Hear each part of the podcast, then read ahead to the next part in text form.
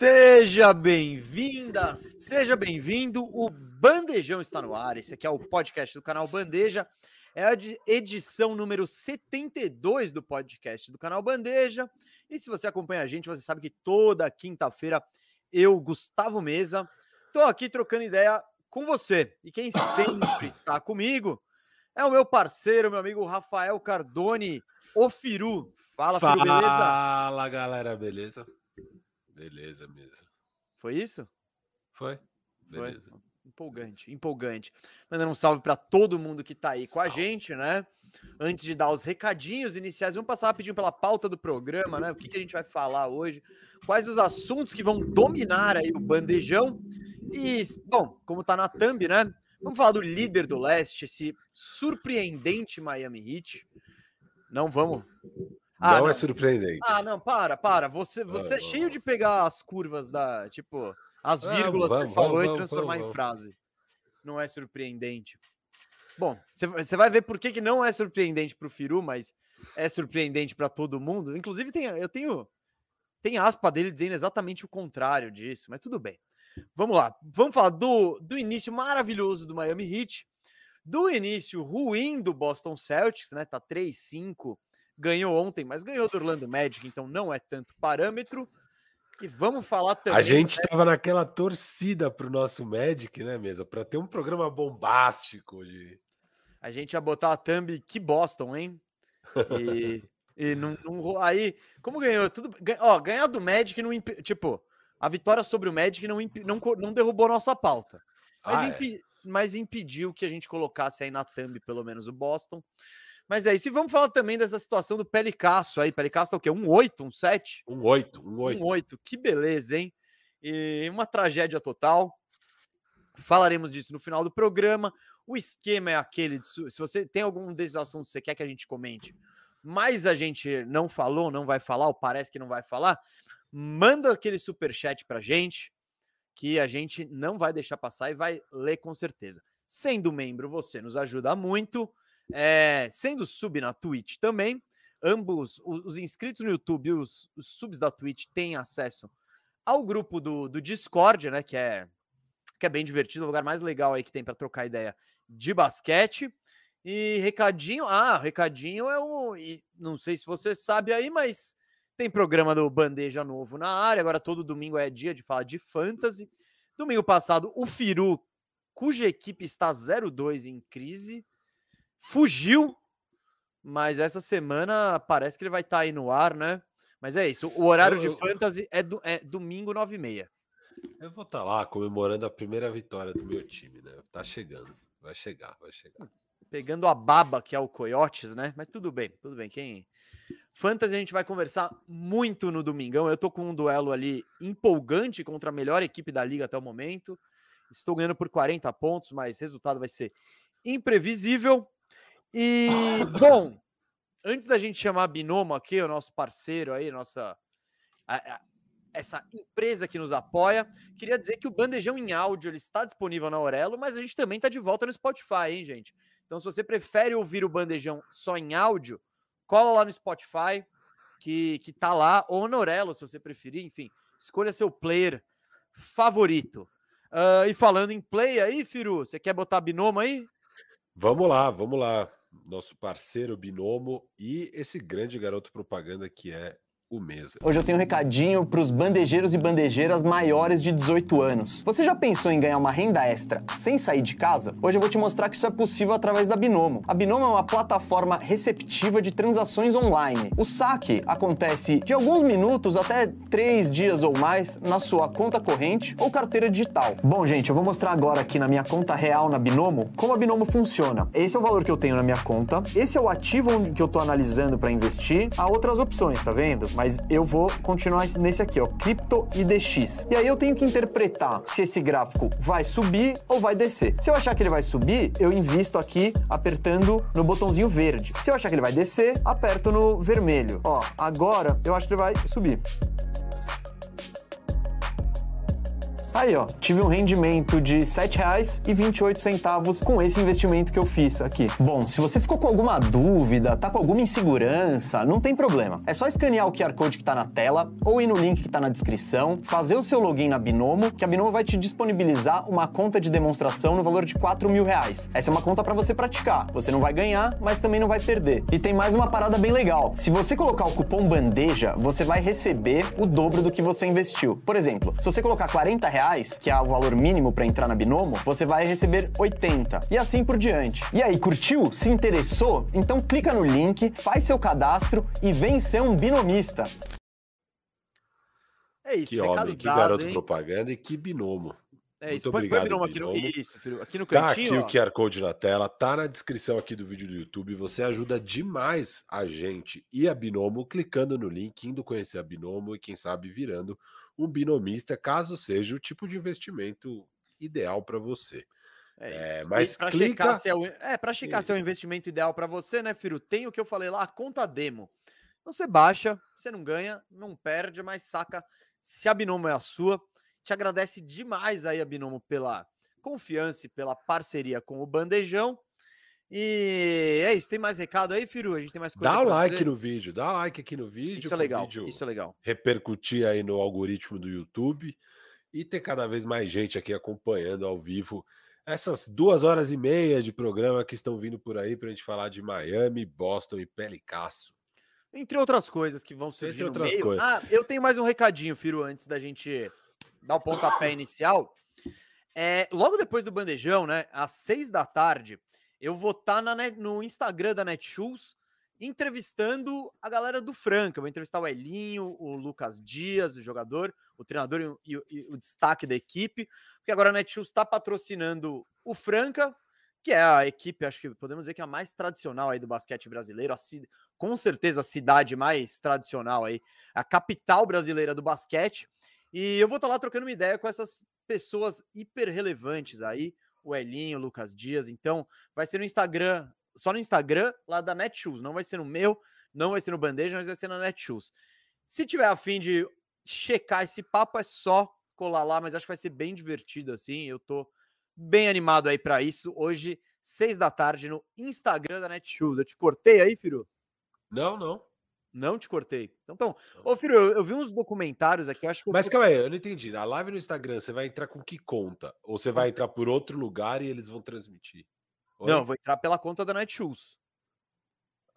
Ah, eu vou estar tá logado pelo Netshoes, isso. Ah, tá bom. Então é. Entendi. Então, é, entendi, a, entendi. Até onde eu sei é isso, mas entra lá que a gente vai estar tá lá e já, se eu não tiver logado no meu, mas é o da Netshoes, então isso será resolvido antes da. da, da, tá da bom, fiquei curioso.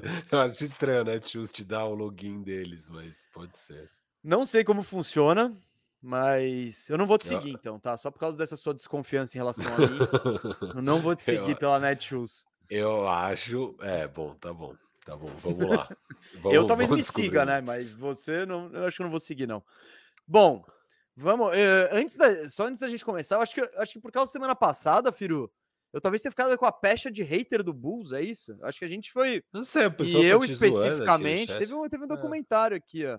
Ó, queria agradecer o Madion, que tá, continua bandejeiro por três meses seguidos. Valeu, obrigado Valeu, pela força. Madion, monstro. Eu não sei aqui, ó. Alguém falou aqui, ó. O Yusuke, ele falou aqui, ó. Tava torcendo muito pelo Bulls ontem pra gente zoar o Mesa. Mas o Bulls apronta isso de perder. Eu não sei, às vezes os caras. Não sei. É, eu não sei, teve gente, de cautela e, e, eu achei é. que eu fui tão tão certeiro aí na minha cautela, no meu pedido de cautela, né? Ah, aliás, naquele dia, né, ia ter Bulls e Knicks, a gente cravou que o Nicasso ia ganhar o jogo e ganhou. Ô, Mesa, não, mas tem essas coisas, né? A galera adora falar que a gente zicou tal time ou que sei lá o quê.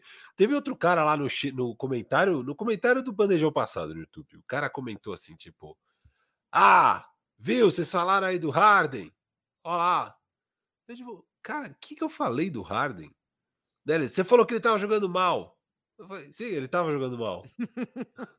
é, mas agora ele jogou bem. Eu falei, sim, o esperado é ele jogar bem. tipo, o que, que tá acontecendo aqui, caramba? Eu não entendo, a galera tem essas neuras de tipo, você zicou, você não, a gente não zicou, a gente tá só analisando o que aconteceu, sei lá. Mas Enfim. é isso, mas a cautela, o Bulls tá bem, mas com a. Vamos ter a cautela necessária, assim. Aí, ó, ó, já tem um comentário aqui de zicada aqui, ó. Ah, lógico. Hit eliminado na primeira rodada dos playoffs depois da zicada de hoje. Bom, hoje tem um, um hit que a gente vai falar bem e Celtics que a gente vai falar mal. Então, é o típico jogo pra. Ah, Você é, hoje tem, eles se Celtics. enfrentam, velho. É, eles é, se enfrentam, Que nem ó. semana passada, que a gente falou do, do, do Warriors e do Bulls no mesmo programa e os dois perderam na mesma noite, assim. Então, É, os dois estavam 4-0, hypados. Mas é, o bom é que a gente previu. A gente, a gente- não é que a gente previu, a gente falou que. Calma lá. A nossa. A nossa nosso geral, assim, foi calma, gente. Não, não foi. O Tom foi. o- Cascão ele bota umas paradas, né, mais, mais É, chamativas não- aí na thumb, mas.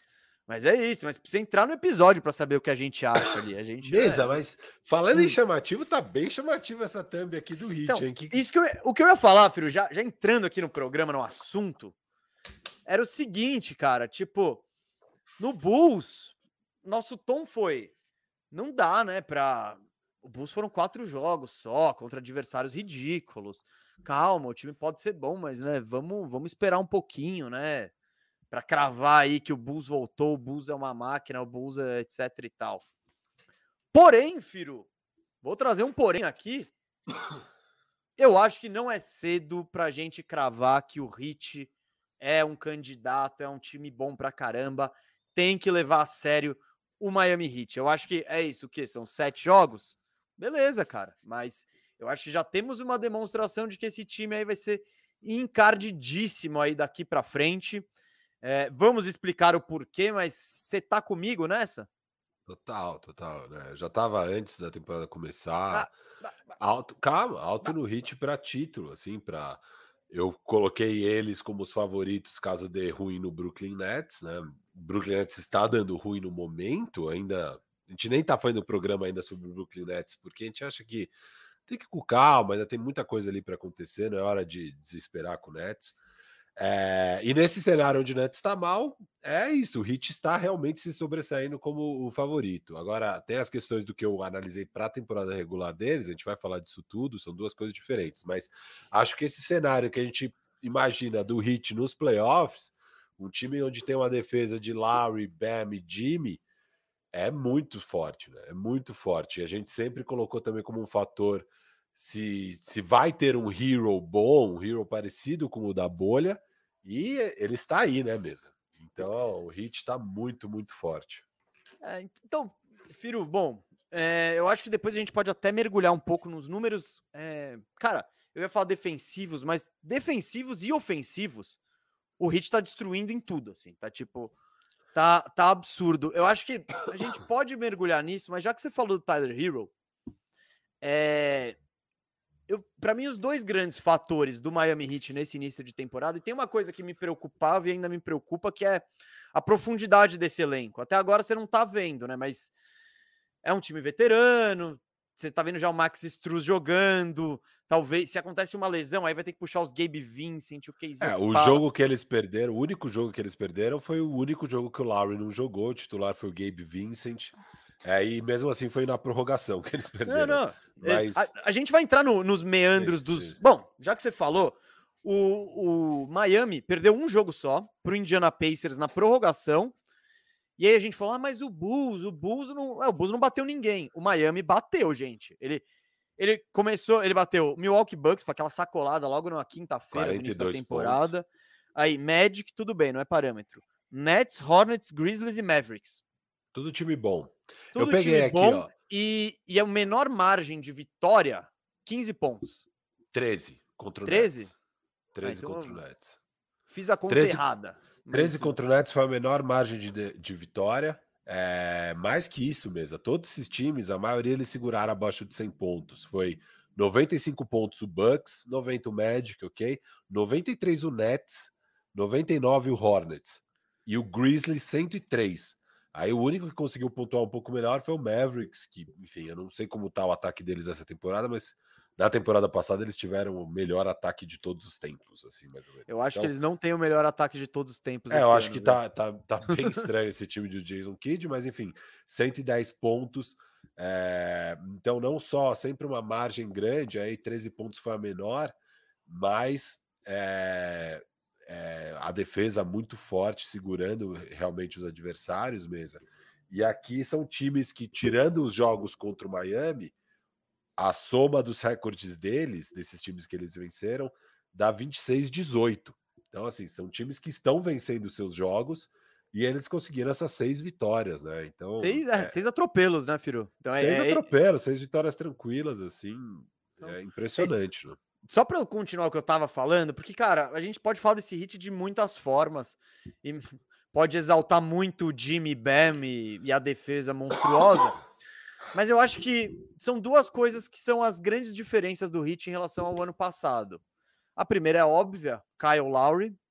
A chegada do Kyle Lowry faz diferença. E você pega os números, eu até trouxe aqui para comparar ano passado com esse ano. Ano passado o Lowry teve 17 pontos, 5 rebotes, 7 assistências de média pelo Toronto. Esse ano ele está com só 10 pontos de, de média, 4 rebotes e 7 assistências e, e meia, o mesmo número de assistências praticamente. O aproveitamento, cara, tá um pouco pior no Miami, mas tá, tá parecido com o que ele chutou no ano passado em Toronto. Mas eu acho que a importância dele, pelo que a gente viu, vai além desses números, assim. Ele é um. O Miami não tinha esse armador armador antes. É o cara que pensa o jogo e tal. E quando a gente vai falar do Boston, o nome do Lowry vai voltar, enfim, e vários outros, porque né, para mim, um dos grandes problemas do Boston é justamente essa falta de organização. O Lowry, ele, ele é aquele armador clássico, sabe? Tudo bem, ele não é tão espetacular nas assistências quanto o Chris Paul, tão habilidoso, mas ele é aquele general de quadra mesmo, o cara que organiza, que põe a bola no chão. Um, umas jogadas que tem me chamado muito a atenção, Firo, é o Lowry, quando ele. Às vezes ele tá puxando uma transição e tudo mais, e ele encontra um mismatch no Bama ou um, um matchup que ele acha que é favorável. Cara, e, e, ele tá fazendo isso muito de soltar a bola rápido, sabe? Meio que um chuveirinho.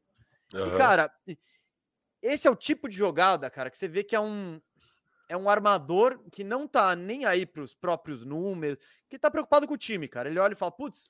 Põe a bola ali. Põe lugar. a bola ali. Não, é ali, ó. Ele tá. O mismatch tá ali, eu não quero trabalhar, eu vou soltar logo ali. Então, eu gosto muito que o Lowry ele traz isso que o Hit não tinha, esse armador. No, ele, eles estavam. O Dragic mesmo no, em 2019, quando ele estava voando, por exemplo, ele sempre foi um, um, armador mais de fazer cesta, não de organizar o time. Então, o Laura ele traz essa essa essa movimentação de bola que ele não existia muito. E eu acho que isso está sendo, isso está afetando, por exemplo, porque antes é o que eu acabei de falar, o Miami não tinha esse cara que organizava o time. E, e, isso, e essa mudança você consegue ver no número de assistências por jogo do Bam Adebayo. Isso, eu anotei a mesma coisa. Porque é isso, o Bam acabava sendo o organizador do Precisava time. Precisava né? do Bam na cabeça do Ele... garrafão mexendo a bola. Ele tinha que sair muito na cabeça do garrafão e agora você tá vendo ele muito mais jogando dentro do garrafão, né? Muito mais agressivo para cesta e tudo mais, porque ele não precisa mais ter esse papel de organizador. Como é que você trouxe os números aí do Bam? Não né? trouxe, também... não, o do Bam de assistências especificamente, ele foi, foi um ele caiu do penhasco assim. Isso. Foram 5.4 e eu sempre elogiei, uma das coisas que eu gosto muito do Bam é essa capacidade de liderar o time da cabeça do garrafão. Cara, é, é ótimo que ele não tenha que fazer isso e ainda tenha essa habilidade. Então, de tipo, o time não depende que, que tudo orbite em torno do Bam. Você tem um outro cara para fazer o resto da galera jogar. Então, é, eu queria começar destacando o Lowry, número um, e eu tenho meu outro destaque aí, mas por, por isso, ele traz essa mentalidade de organização Foi, e falou, tá? defensiva, tá? claro. Foi de 5,4 para 1,5. 1,5. Eu não falei? Então, desculpa. Não, falou 5,4. Então. 5,4 para 1,5, faltou a segunda parte só. Mas quer falar alguma coisa de Lowry aí? O que, que você. Não, cara, é isso. Assim, o Lowry com 7,5 assistências. Você pegar os armadores do ano passado, que eram Nan e Dragic, o Nan tinha 2,6 e o Dragic 4,4. E óbvio, isso aí não é junto, né? É, então não, não dá para somar as duas. São caras que davam muito menos assistência, participavam menos do jogo como esse organizador. E você tinha o Bam tendo que sair. E eu reclamava muito disso. Eu achava que o Bam tinha que ter um jogo mais agressivo, mais lá dentro, é, dominar um pouco mais, né? E eu acho que a presença do Larry tá permitindo esse outro jogo do Bema Adebayo, né? É, ele já tem três tentativas a mais de field goal por jogo também, então ele foi de 12 para 15. Essa é, tá conseguindo, tá sofrendo mais falta, tá indo mais para a do lance livre nessa nesse momento que a gente vê que a NBA tá tendo menos falta nos jogos, o Bam tá sofrendo mais faltas, porque ele tá mais lá dentro do garrafão, ele tá é. mais nesse papel de rolar, enterrar é, e, e, usar a dominância física dele, ao invés de ficar lá fora Sim. armando o time da cabeça do garrafão. Firo, e essa jogada do Lowry que eu falei, dele já identificar o Bam lá, é, é um exemplo claro, porque antes o Bam ele não tentava ganhar essa posição para chegar cedo e se posicionar lá embaixo. Porque até porque não tinha quem achasse ele e porque o time, é isso que eu falei. E até eu dizia que o Bam era o cara mais importante do Miami, por quê? Por isso, porque o, o Miami orbita, o ataque do Miami orbitava em volta dele, eram os handoffs com, é, com o Jimmy Butler, com o Tyler Hero, os cortes, enfim. Agora é ótimo que o, tenha outra pessoa e que, por exemplo, permita o Bama explorar isso, a tentar ser mais dominante.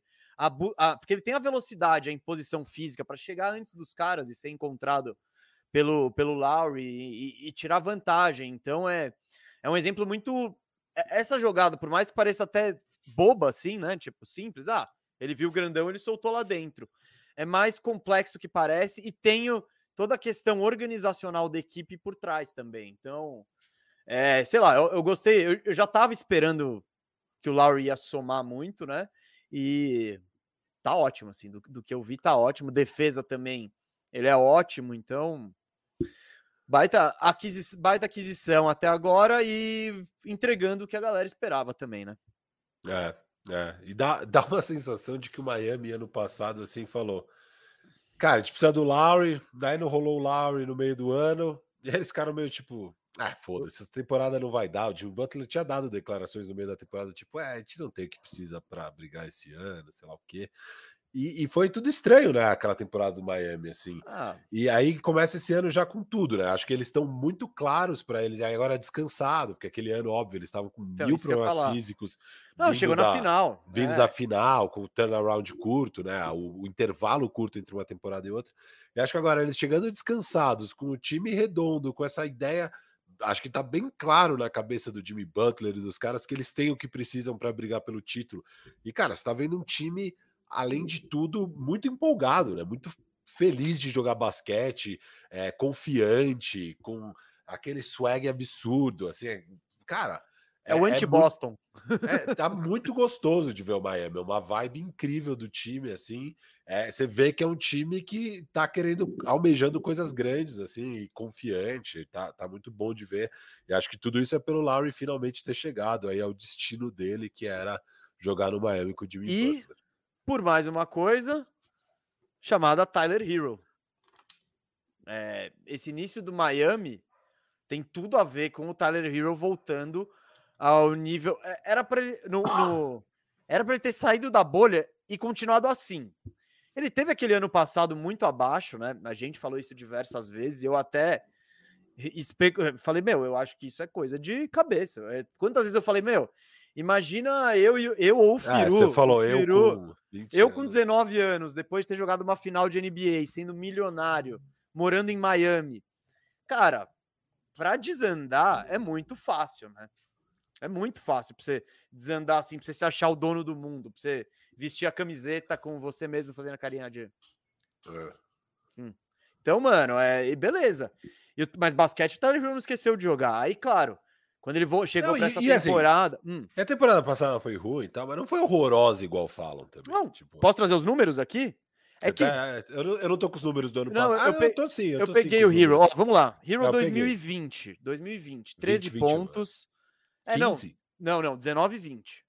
19 ah, 20, 19 20, 20 21, 20, 21 tá, e 21 22. Então é o primeiro ano dele de novato. 13 pontos e meio, quatro, quatro rebotes e duas assistências por jogo, chutando 42 de quadra, 39 de 3 e 87 no lance livre. No ano seguinte, ele teoricamente evolui, porque ele, ele, ele passa de 13,5 para 15 pontos, 4 para 5 rebotes e 2 para 3,4 assistências. O problema é que o parâmetro ficou nos playoffs.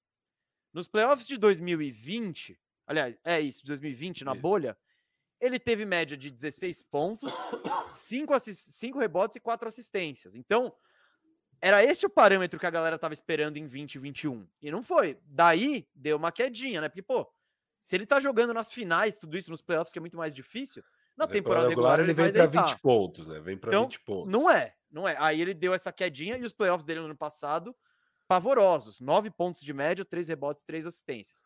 É, Beleza. Aquelas quatro sacoladas lá também. É. O, o Hero tá, o Hero apanhou aí da mídia, todo mundo foi aquela decepção, a gente falando, pô, Hero, esperávamos mais de você. Che ele chegou na pré-temporada, foi bem na pré-temporada, vazou aquelas fotos dele trincado, braço fortinho. E aí começou, ah, ele vai voltar, ele vai voltar. Início de temporada e de fato é o que está acontecendo. O Hero agora, ó, são seis jogos para ele, mas seis ou sete, não, não lembro agora. Sete. Mas ele está com 20, aqui, não, vamos lá. 22 pontos, 6 rebotes e 4.4 assistências com um papel muito claro de sair do banco. E ele é o cara que bota fogo no jogo saindo do banco, assim. E, e não, e, e aproveitamento absurdo mesmo. 47 de quadra, 41, 41 de, de, de 3, 3 e 85 do lance livre. Ele tá muito eficiente. É, tudo, tudo auge chutando... na carreira tirando lance livre. É, chutando muito mais bolas, né? Ele chutava 13 bolas por jogo, agora ele chuta 18. Ele tem aquele sinal verde que o Jordan Clarkson tem em Utah na segunda unidade, que é tipo, cara, entra aí, arremessa, faz o que você quiser, destrói. E ele tá destruindo, né? Ele tem nesse momento já. Ele tem 157 pontos, né? Vindo do banco nesses jogos todos. São 40 pontos a mais, saiu no Stat Muse, né? Que saiu umas estatísticas interessantes. São 40 pontos a mais que o segundo colocado é, dentre os jogadores de banco. É, a distância do segundo para o décimo é de 40 pontos. Então, ele tem de distância para o segundo a mesma distância que o segundo tem para o décimo. Então, ele está assim, disparado primeiro, disparado primeiro em pontos. Óbvio, não é só isso que importa para a disputa de sexto homem, mas importa bastante, né? A gente viu pelo Jordan Clarkson sendo vencedor ano passado e tal, e nesse momento ele já é o favoritaço na não, casa não de apostas. Não tem como não ser, não tem como não ser, né? Com esse é. nível técnico que ele tá jogando. E é isso, e o Hero, cara, ele ele tem ele, ele é um cara com características muito interessantes. Ele tem esse chute de qualquer lugar da quadra e ele tá cada vez mais se desenvolvendo como um playmaker, como um cara que põe a bola no chão e arma o time. A gente já viu isso nas finais, né, do quando o Hit chegou lá, então ele já estava mostrando é, essa capacidade, né? E agora ele parece estar tá com um papel bem definido, tá amadurecendo o jogo dele. Então, eu acho que e cara, tendo esse hero, é o hit, ele vai para outro nível assim, outro nível. Não, e é importante que ele traz filho... coisas para o jogo que nenhum outro cara no Miami tem ali. É, é, você pega Lowry, Jimmy. Cara, o Jimmy é o quê? Ele pega a bola e parte para dentro. É, o Bam joga lá dentro, né? O Lowry tem um arremesso bom. Mas o Jimmy Butler, o Jimmy Butler, o Tyler Hero, ele consegue criar esse próprio arremesso driblando, sabe? E, e é um negócio diferente ali, que precisa para o time. É um tipo de oportunidade que, quando você tem esse cara que consegue criar, abre muita coisa para o time e ele converte bem. Então, eu acho que é um jogador diferente. Não? Ele tem um skill set muito diferente de qualquer outro jogador. Por exemplo, o Duncan Robinson, um baita arremessador, não, mas era o catch and shoot. É, é era o catch and shoot.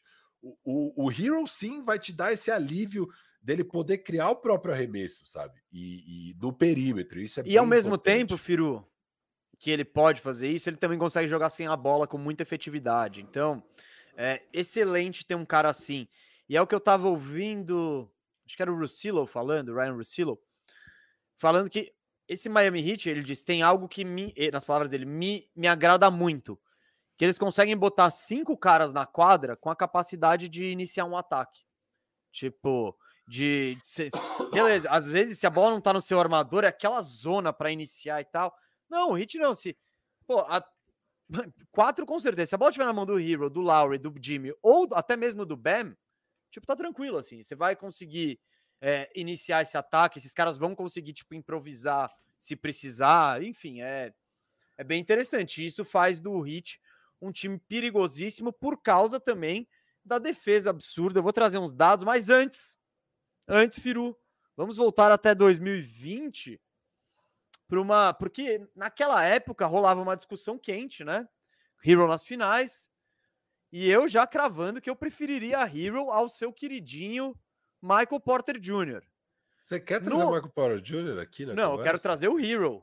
Porque é. eu vou, vou falar, e, e, talvez seja esse o grande momento de falar de, de, Talvez não tenha mais esse momento, mas agora eu tenho. Que aí, aí no ano passado, minha previsão tava parecendo mais furada. Esse ano, minha previsão tá, tá com tudo, eu tô fechadaço nela. Para esse ano e além, já tô cravando aqui minha. Como é que é? Meu pé na areia, sei lá como é que chama o, o ditado.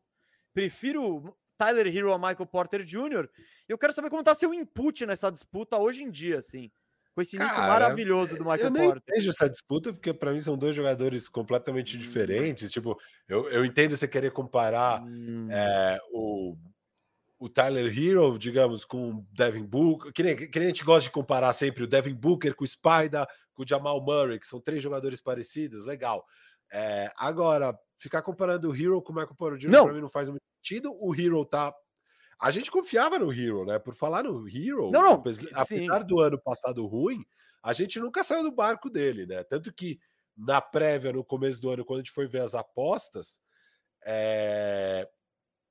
a gente apostou nele para sexto homem e para Most Improved Player. Apostamos? Época, apostamos, cravo, colocamos Boa. apostas. E eu entrei hoje no site da KTO para ver como que tava as odds, mesa. É, e as odds hoje é de 2,4 para sexto homem, ele é o, o, o, favorito disparado, assim, o próximo é mais de 10 vezes, já paga. Quando a gente apostou, pagava 21 vezes. Então, Sério? Tamo bem nessa. É, tamo bem nessa, tamo bem nessa. E Most Improved Player, a gente apostou, na época, pagava 67 vezes. Sério? Agora, Agora tá pagando só 12 vezes, porque ele já é o terceiro favorito a Most Improved. Óbvio, vai ser difícil Miles ganhar, porque o Miles Bridges tá absurdo o salto do Miles Bridges. É, mas ele, cara, há um mundo aí onde ele ainda chega mais próximo do Miles Bridges. Então, uma aposta que era 67 já tá 12, o outro odds que era 21 tá 2,4 e tá virando uma barbada. Então, assim, a gente sempre acreditou no Hero. Tô muito feliz de ver ele. Eu acho uma bobagem essa provocação. Não, não, não. Bobagem, bobagem é você Porque... fugir da, da, Não, não, não faz sentido. Você tem que começar um time. Não, eu você vou falar de um Michael time. Eu vou falar de Michael Porter. Michael Porter. Tá um começo horroroso. Eu acredito que ele vai sair dessa. Tipo, igual o começo horroroso do Lillard, igual o começo horroroso do Tatum. O Tatum tá horroroso, a gente vai falar daqui a pouco. Tem muitos Acho jogadores que são jogadores de patamar diferente, né? Não, eu não tô. Óbvio que são, todos eles. É isso que eu tô querendo dizer. Mesmo jogadores que estão num outro patamar estão com começo horrível. Cara, normal, começo de temporada. Eu acho que o Michael Porter ainda vai melhorar e tal. É, a situação dele deveria ser boa nesse Denver, ele deveria ter muita oportunidade e tal. Vamos ver como evolui a temporada. Acho que é muito cedo para ficar desesperado com o Michael Porter. E acho uma bobagem a comparação com o Hero. Acho que falando de Hero, sim, é não, não é uma comparação tá entre fazendo. os dois, Firo. É, a discussão era. Uma das muitas discussões que a gente teve era. Quem se escolheria primeiro? Ponto. Era, cara, isso. Eu gosto mais do, do, do skill set do Michael Porter. acho que é mais raro ter um cara que é tão elite no arremesso nesse nível. Eu ainda prefiro o Michael Porter, se fosse falar. Óbvio, nesse começo de ano, você comparar quem está não, jogando não. esses sete jogos, esses sete jogos. Queria saber se tava, eu queria saber se você tava ainda nesse ainda, barco. Eu ainda tô, ainda tô. Mas é isso, não é para falar mal do Rio. Rio não, não, não. parece ser Filho, fantástico. E, e, não, eu, eu, eu gosto de falar dos dois assim, porque eu acho que são caras interessantes. E eu acho que falta no Michael Porter justamente isso que a gente elogiou do Hero. O Michael Porter ele precisa botar a bola no chão, ele precisa ter um handle Cara, melhor. Não, ele precisa, ele precisa. É, a gente sempre fala das coisas que o Michael Porter precisa desenvolver. É, apesar do arremesso horroroso do Michael Porter nesse começo de ano, ele tá muito ruim, assim, tá terrível. É, o resto do jogo dele até que tá me agradando um pouco, cara. Ele tem pegado muito. Ele, eu, eu tô gostando. Eu acho que ele tá pegando até um pouco menos de rebote do que no passado. Mas eu tô gostando de vários rebotes que ele pega, assim, muito agressivo, indo mesmo atrás do rebote, pegando rebotes difíceis às vezes. E na parte de playmaker, ele tá, tá melhorando, cara. Ele tá dando mais assistências, ele tá achando jogadas boas. Eu tô achando que ele tá evoluindo um pouco nessas outras partes. Mas, óbvio, o grosso do jogo dele sempre vai ser arremesso, não importa. Assim, não importa o quanto ele se desenvolver como playmaker, etc e tal. O Michael Porter vai ser um jogador fantástico porque ele é um arremessador fantástico. E o arremesso dele tá horrível, então tá muito ruim esse começo de temporada. É, mas o, as outras áreas do jogo dele, acho que ele tá evoluindo. Não, não chega a ser um salto, sabe? Ele, e ele precisa dar um salto para virar ele. Precisa dar um salto de playmaker, é isso. Ele sim, precisa sim, botar a bola um no chão, mas ele precisa criar o próprio arremesso, ele precisa, ele precisa enxergar os companheiros, porque hoje o basquete dele é o buraco negro. Você solta nele, você sabe que a bola não sai de lá, porque ele vai arremessar. Então é isso que é isso que me incomoda. E, e, eu vi alguns jogos do. Acho que eu vi os dois jogos do Denver muito parecidos, assim. Tipo, vai, o Denver tá tentando chegar. Aí o Michael Porter Jr. pega e mete uma bola de três. Puta, animal. Pô, você Aí... viu um jogo onde ele meteu a bola de três? Vi, vi, vi. Tá vi, difícil mas... achar esse jogo. Não, foi... você no WhatsApp falou. Foi... Lembra que você se Bolaça, foi uma bolaça e depois é... ele errou. Aí, aí ele errou três ataques seguidos que tocaram para ele e buraco negro. Ele arremessou do jeito que deu, porque é isso. Ele falou, sou um foda, um ótimo arremessador. Então ele precisa refinar mais as decisões, o controle de bola, envolver os companheiros. Mas é isso, só queria entrar nesse momento, Michael Porter Jr. Acho aqui. Que, acho que eventualmente a gente vai falar de Denver Nuggets no programa, a gente aprofunda mais em Michael Não, Porter. É que, dá para é trazer um depende. pouco de filme e tal. Porque eu, eu, eu, sinceramente, todo mundo sabe minhas restrições que eu tenho o Michael Malone. Eu acho que ele tá fazendo, além de tudo, um péssimo uso do Michael Porter. É, mas depois a gente entra mais a fundo nisso. Eu, eu, fico meio doido com como o Michael Porter Jr. é usado lá naquele time. É, eu, e, eu tô, eu tô mais, prestando atenção. Mas assim, independente disso, não é por isso que ele tá arremessando mal. O arremesso mal dele tá é, igual bizarro para vários outros jogadores. Acho que o mais bizarro de tudo é o Dame, né? Que é elite total e tá pior que o Westbrook. Enfim, é um ah, começo de temporada é O Dame a gente falou já, né? Então, eu acho que o é... Dame tem eu acho que é principalmente as que tem uma parada psicológica aí que não que mesmo que ele queira vencer e ficar e, e tipo o discurso dele seja outro, eu acho que todo tudo tudo que tá rolando por trás fica na cabeça dele ainda, tipo, ah, os rumores, ah, sabe? Eu não eu acho que o início ruim de temporada dele tem muito a ver com isso aí. Mas voltando para o Miami, Firu, cara, vamos, vamos, eu acho que vale a pena a gente exaltar aí essa defesa que está sendo exatamente como veio na propaganda, hein? Isso não foi propaganda enganosa. O Miami Heat, ó, fui, fui separar alguns dados aí. Ele tem. Vou, falar só de defesa, porque depois a gente vai para o ataque, e no ataque também tá absurdamente bom assim. Mas na defesa, o Miami é, a, é o segundo em eficiência defensiva. Ele é o primeiro em pontos sofridos, então ele sofre, ele não sofre nem 100 pontos, sofre 98.9. Como vimos aqui, né? tipo, quase nenhum Sim. jogo eles passaram de É, né? não, não, não precisou de muito exercício para ver isso, mas, tipo, ó, ele é o segundo em pontos permitidos no Garrafão. É o, é o segundo time que menos permite pontos de segunda chance. Então, isso tem muito a ver com o, o ele é o principal, ele é o time que mais pega rebote defensivo na liga. Hoje, 78% dos rebotes, 79, vai, por cento dos rebotes fica na mão do hit, dos rebotes defensivos. Então, é isso. Por isso não tem segunda muito pontos de segunda chance. É... E o Bam é deu um time... salto absurdo em rebote. O Bam pegava nove, o Bam Sim. pegava nove rebotes, ele tá pegando 14. Isso é uma coisa que eu ainda quero ver um pouco de filme para entender o que mudou no posicionamento. Eu acho, ah, deve ter um a pouco da questão dele também, jogar. Cara. É, é. Tipo, os caras erram cê, mais exato, e mais rebote. Exato, geram é, arremessos é, mais difíceis, porque é isso, é. a gente tá falando de um time que tem muitos pontos é, muito poucos pontos débeis na, na, na defesa. E, e, é o time que menos toma pontos por turnover, então. Então, tipo. É, então, é, cê, o, o, que, que eu quero dizer? Cê, desculpa, Firu. Se você entra em geral nas estatísticas, ah, tocos por jogo, sei lá, roubadas de bola, etc. O Hit tem várias que tá na metade. Só que ele é um time que joga tão certinho, que é, é tão correto, que faz as coisas básicas, tipo, por exemplo, não tomar ponto de contra-ataque, ponto de turnover. Se você protege a bola no ataque, você não vai tomar contra-ataque. Você vai, você, quando os caras te atacarem, você vai estar com a defesa posta. Porra, esse, esse é um time que não libera rebote. Então, é o Bama, ele, ele tá limpando tudo ali. Não vai sobrar a, os pontos fáceis de rebote ofensivo. Enfim, é um time que faz, que por jogar é, experiente, por jogar tão certinho, essas coisas é, refletem, refletem nas estatísticas defensivas. E claro, é o que a gente falou no começo do programa. Você pega um lineup com Lowry, Butler, sei lá, PJ Tucker e, Dema de, e Bema Debaio, não, não dá para você pegar coisa muito. Não dá para você ter missão muito mais difícil na liga do que isso, né? É. E uma coisa que eu vejo aqui nos números deles, mesa, que eu acho bem impressionante, é é, os, os, os adversários chutam 87 arremessos contra eles, que é o sexto lugar na liga, então eles são o sexto time que menos permite arremessos em geral. Desses são 44 de 2 e 42 de 3 pontos. O 44 de 2 pontos é, é... Calma aí. 42. 29. Primeiro. É que isso eu, eu, sempre faço uma bagunça, tá? Mas o meu ponto é: eles estão com 42 arremessos de 3 dos adversários.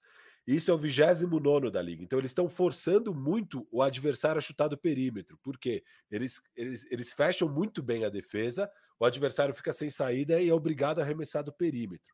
É, Sim, é o é. segundo é... time que mais força o adversário a arremessar do perímetro na liga. Sendo que eles enfrentaram times.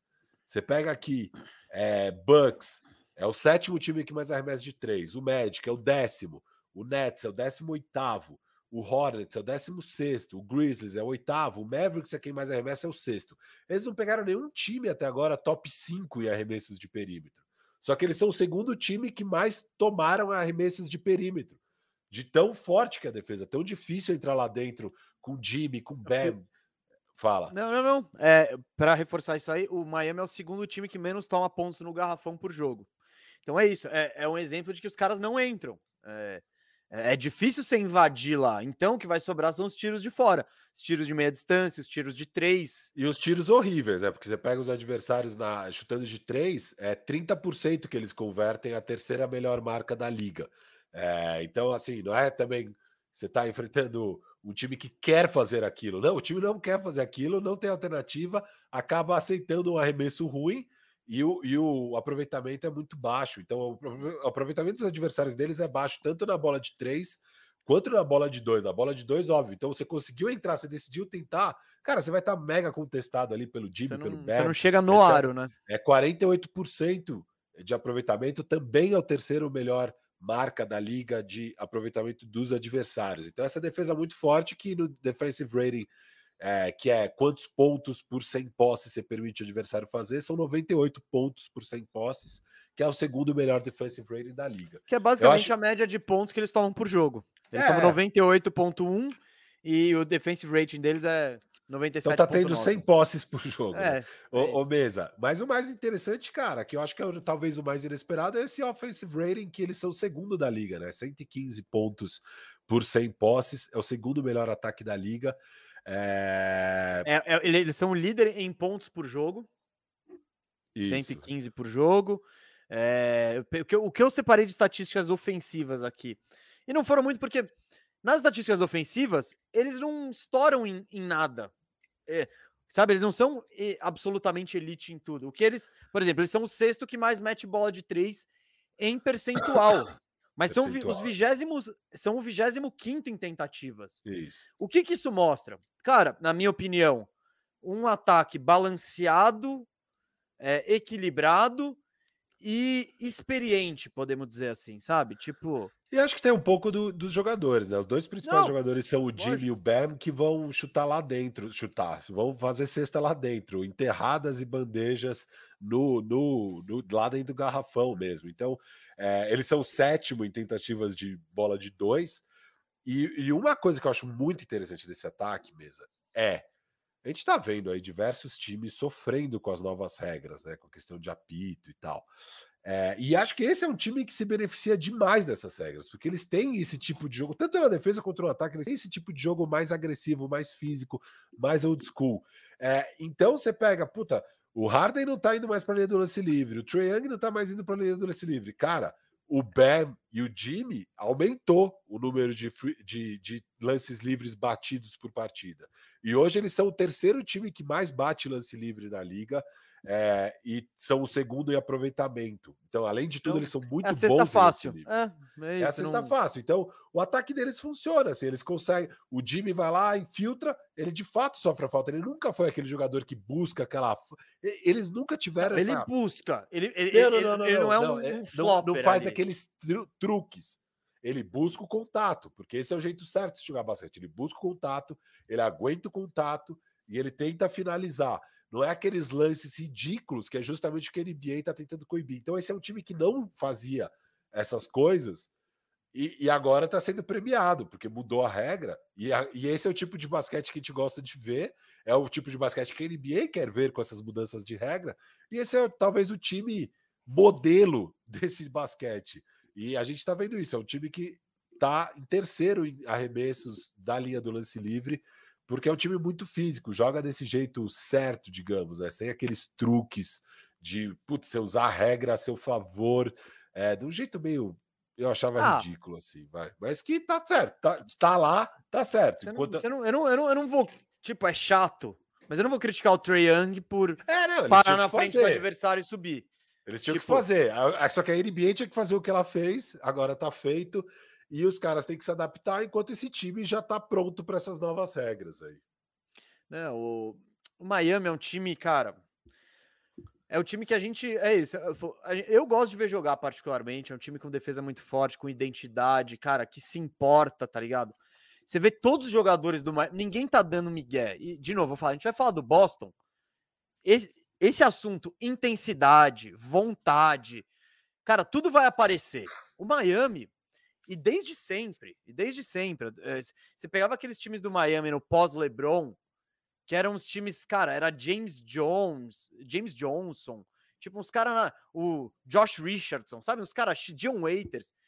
Esses eram times que iam muito acima de qualquer expectativa, porque eles, cara, eles entregavam. Então, uma, esse bagulho de hit culture, ah, sim, os caras ah, treinam mais, é... papapá. É, tem um pouco de marketing, mas você vê isso em quadra. Tipo, não é só marketing isso. Os caras, eles de fato se dedicam. E, cê, e aí você pega um elenco que é isso, tá trabalhando duro, que aparentemente se gosta, né? Que não tem ego, aparentemente. Tipo, eu acho que o Jimmy Butler não tá.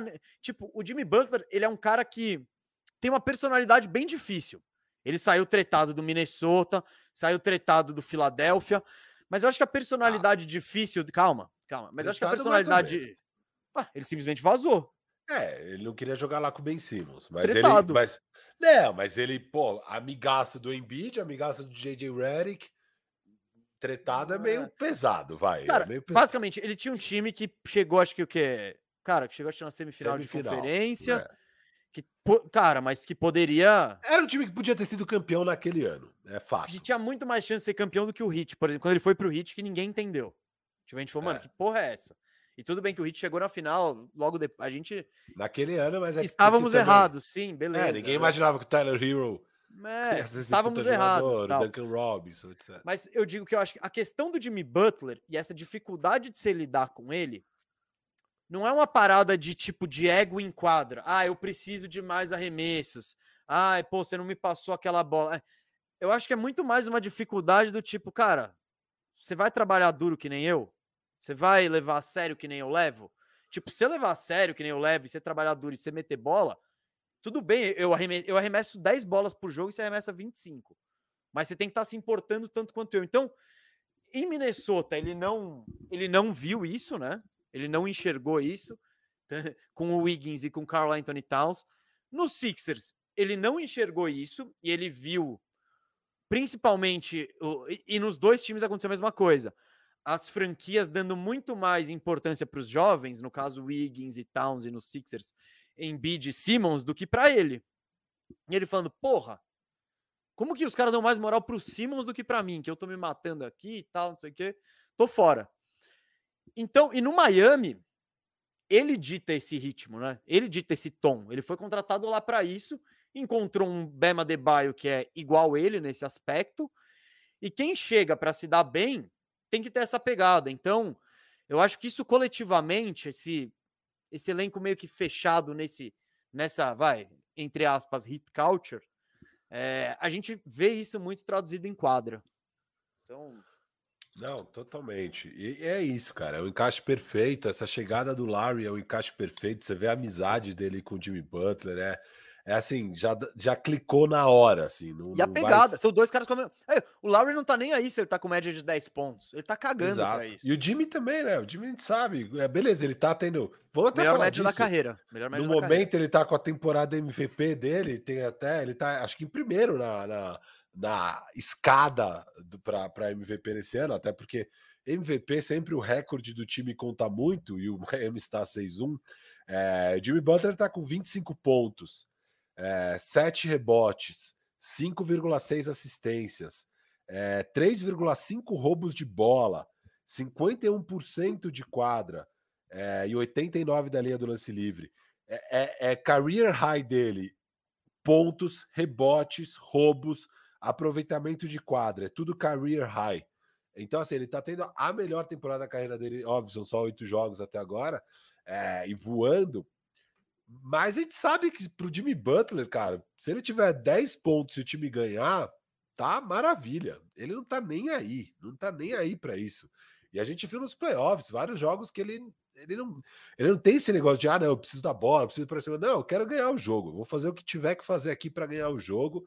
É muito legal, assim, é, é incrível, né? E, e, esse encaixe dele com o Kyle Lowry e, e, como eles dois se encaixam nessa cultura do Miami é, é um casamento perfeito, né? Um casamento perfeito. Ó, Firu, eu queria trazer aqui umas pra gente encerrar o Miami. Se tiver mais coisa, pode falar aí também. Mas, cara, cadê aquela mensagem que eu tô procurando aqui? Me dá um segundo, galera. Porque foi uma mensagem, ó. O universo tricolor aqui, mandou. Mese Firu. E eu vou ler porque tem a galera que só ouve isso aqui em podcast. Estamos de volta no Spotify, hein? Ouça a gente no Spotify. E na Aurelo também, se você preferir. Uh, Universo Tricolor mandou Mese Firu. Vocês acham que esse hit pode ser campeão já esse ano?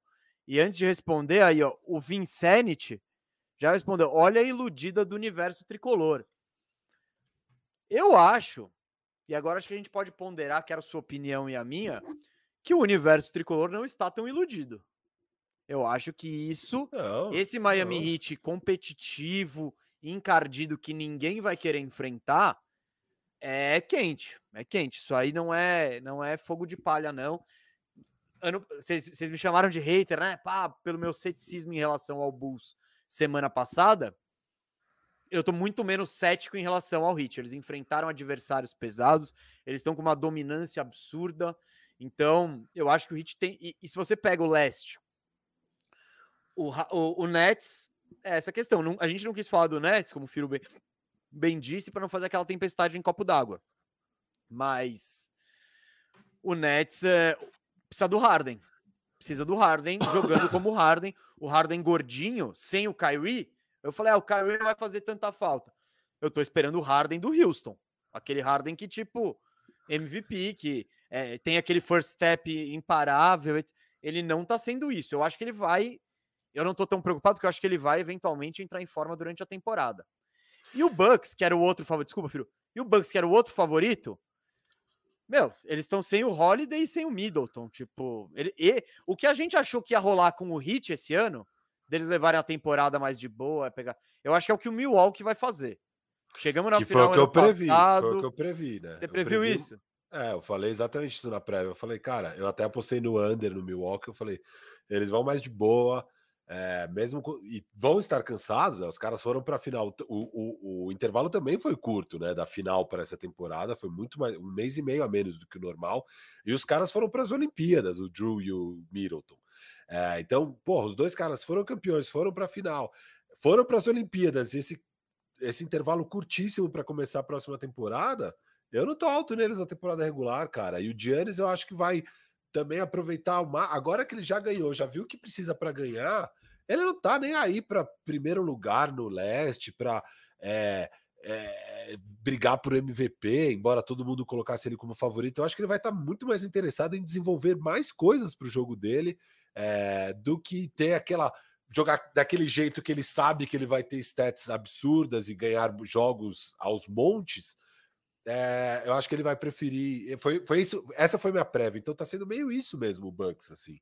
É, mas o ponto é eu nunca coloquei o Bucks na frente desse Miami a hora que eu vi os dois times. Eu achava, eu achava que o Bucks ia ter uma temporada regular melhor que a do Miami, mesmo considerando isso tudo que eu tô falando do Bucks. Mas para ganhar o, leste, para mim sempre foi o Miami em segundo, cara. Eu, eu, eu, sempre achei que a galera tá num bandwagon absurdo por causa do título do Bucks, esquecendo de vários detalhes importantes. Acho que sim, eles são um time forte, mas eu vejo esse Miami mais forte. Sempre vi esse Miami mais forte do que o Bucks. E o Nets, sim, o Nets está com problemas que a gente não esperava, né? Que o Kyrie não joga e o Harden tá mal. O Harden na pré-temporada falou que ia vir Scary Hours. Aí ele chega gordinho de novo. É a segunda temporada seguida que ele começa o ano gordinho. Tô esperando Scary Hours, caramba. Eu acho que vai chegar uma hora. Daqui a pouco chega Scary Hours, de fato. Esse time tem tudo para dar as Scary Hours. Mas enquanto eles não dão, cara, é, é o Miami sobrando. A minha grande questão com o Miami para a temporada regular é a falta de profundidade, porque para mim, a gente falou disso. Eu falei, cara, esse time titular vai ganhar uma cacetada de jogos. Eles são muito bons. Não, mas isso ninguém. Mas eu, o, o, o, duro é que o Jimmy Butler todo ano perde 20 jogos. Então, Larry... eu, eu, ia, o Firo, eu ia chegar nesse ponto justamente. É. O vai ser difícil segurar essa campanha, porque é, é isso, isso, agora tá todo mundo saudável, voando, monstrão. Cara, daqui a pouco o Ben vai perder duas é. semaninhas, o Jimmy Butler vai ficar um mês fora. Jimmy Lowry. Lowry. Jimmy, Jimmy Lowry deve perder. O, a única derrota veio ser o Lowry. E assim, cara, quem que entrou no lugar foi o Gabe Vincent. Então, assim, é, é uma queda absurda esse de Lowry para Gabe Vincent. É, e são as duas posições onde eles têm menos profundidade. Porque, ah, beleza, o, o, o, pro Duncan Robinson, é, que tá jogando na 2 ali, pô, você tem o Tyler Hero. Você coloca o Tyler de titular tranquilo. É, mesmo se o PJ Tucker sai fora, você joga o Jimmy na 4, você sobe o Duncan para 3. Tem, tem o Marquise Morris. Morris. também. Tem o Gorg Dieng para o Bam. Assim, são caras que até dá conta do recado. Se sai um deles qualquer. Agora lá. O Dieng, não, você tem o Dedmon. Não é o Dedmon. Isso, o Dieng, é o tá no Atlanta. Não, o Dedmon, que todos sabem eu gosto do Dedmon. Cara. Não, ele é ok, para ser um pivô é... ele é bom. Então, assim, cara, dá conta. Agora, Jimmy, com o Max Truz e, e o Larry, com o Gabe Vincent, pô, eu, eu acho que o Gabe Vincent e o Max Truz podem vir a ser bons jogadores, tá? mas óbvio, é uma queda bizarra. Então, esse time eu acho que ainda vai perder jogos desses dois caras muito importantes e vai ser difícil ganhar os jogos sem eles. Óbvio, vai ganhar alguns, mas não vai ser esse nível 6-1 aí. Vai ser 50%, 40%, sei lá. Ô, Firu, Antes da, do, antes da gente responder uns, os superchats aqui que estão particularmente direcionados a você, né? Quero saber, o Hit é o favorito do Last Year, se tivesse que, se fosse obrigado a apostar ali na, no site, quem vai sair Não. do Leste? Cara, eu acho que ainda é o Nets, cara. Nets, Kevin Durant tá jogando Scary Hours. o Kevin Durant tá jogando Scary Hours.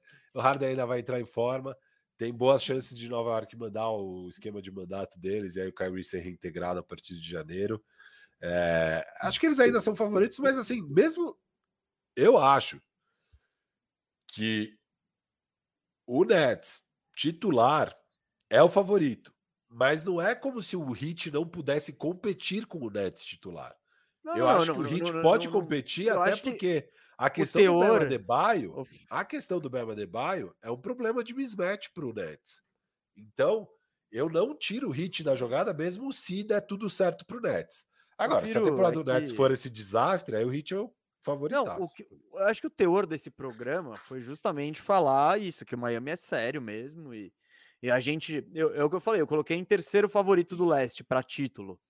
Lá né? atrás. Eu coloquei o Bucks na, é, antes de começar a temporada. Ah, e, e até veio gente falar, pô, mas como vocês não respeitam o Miami? Eu falei, bro, eu botei em terceiro do leste, tipo, tá na frente de.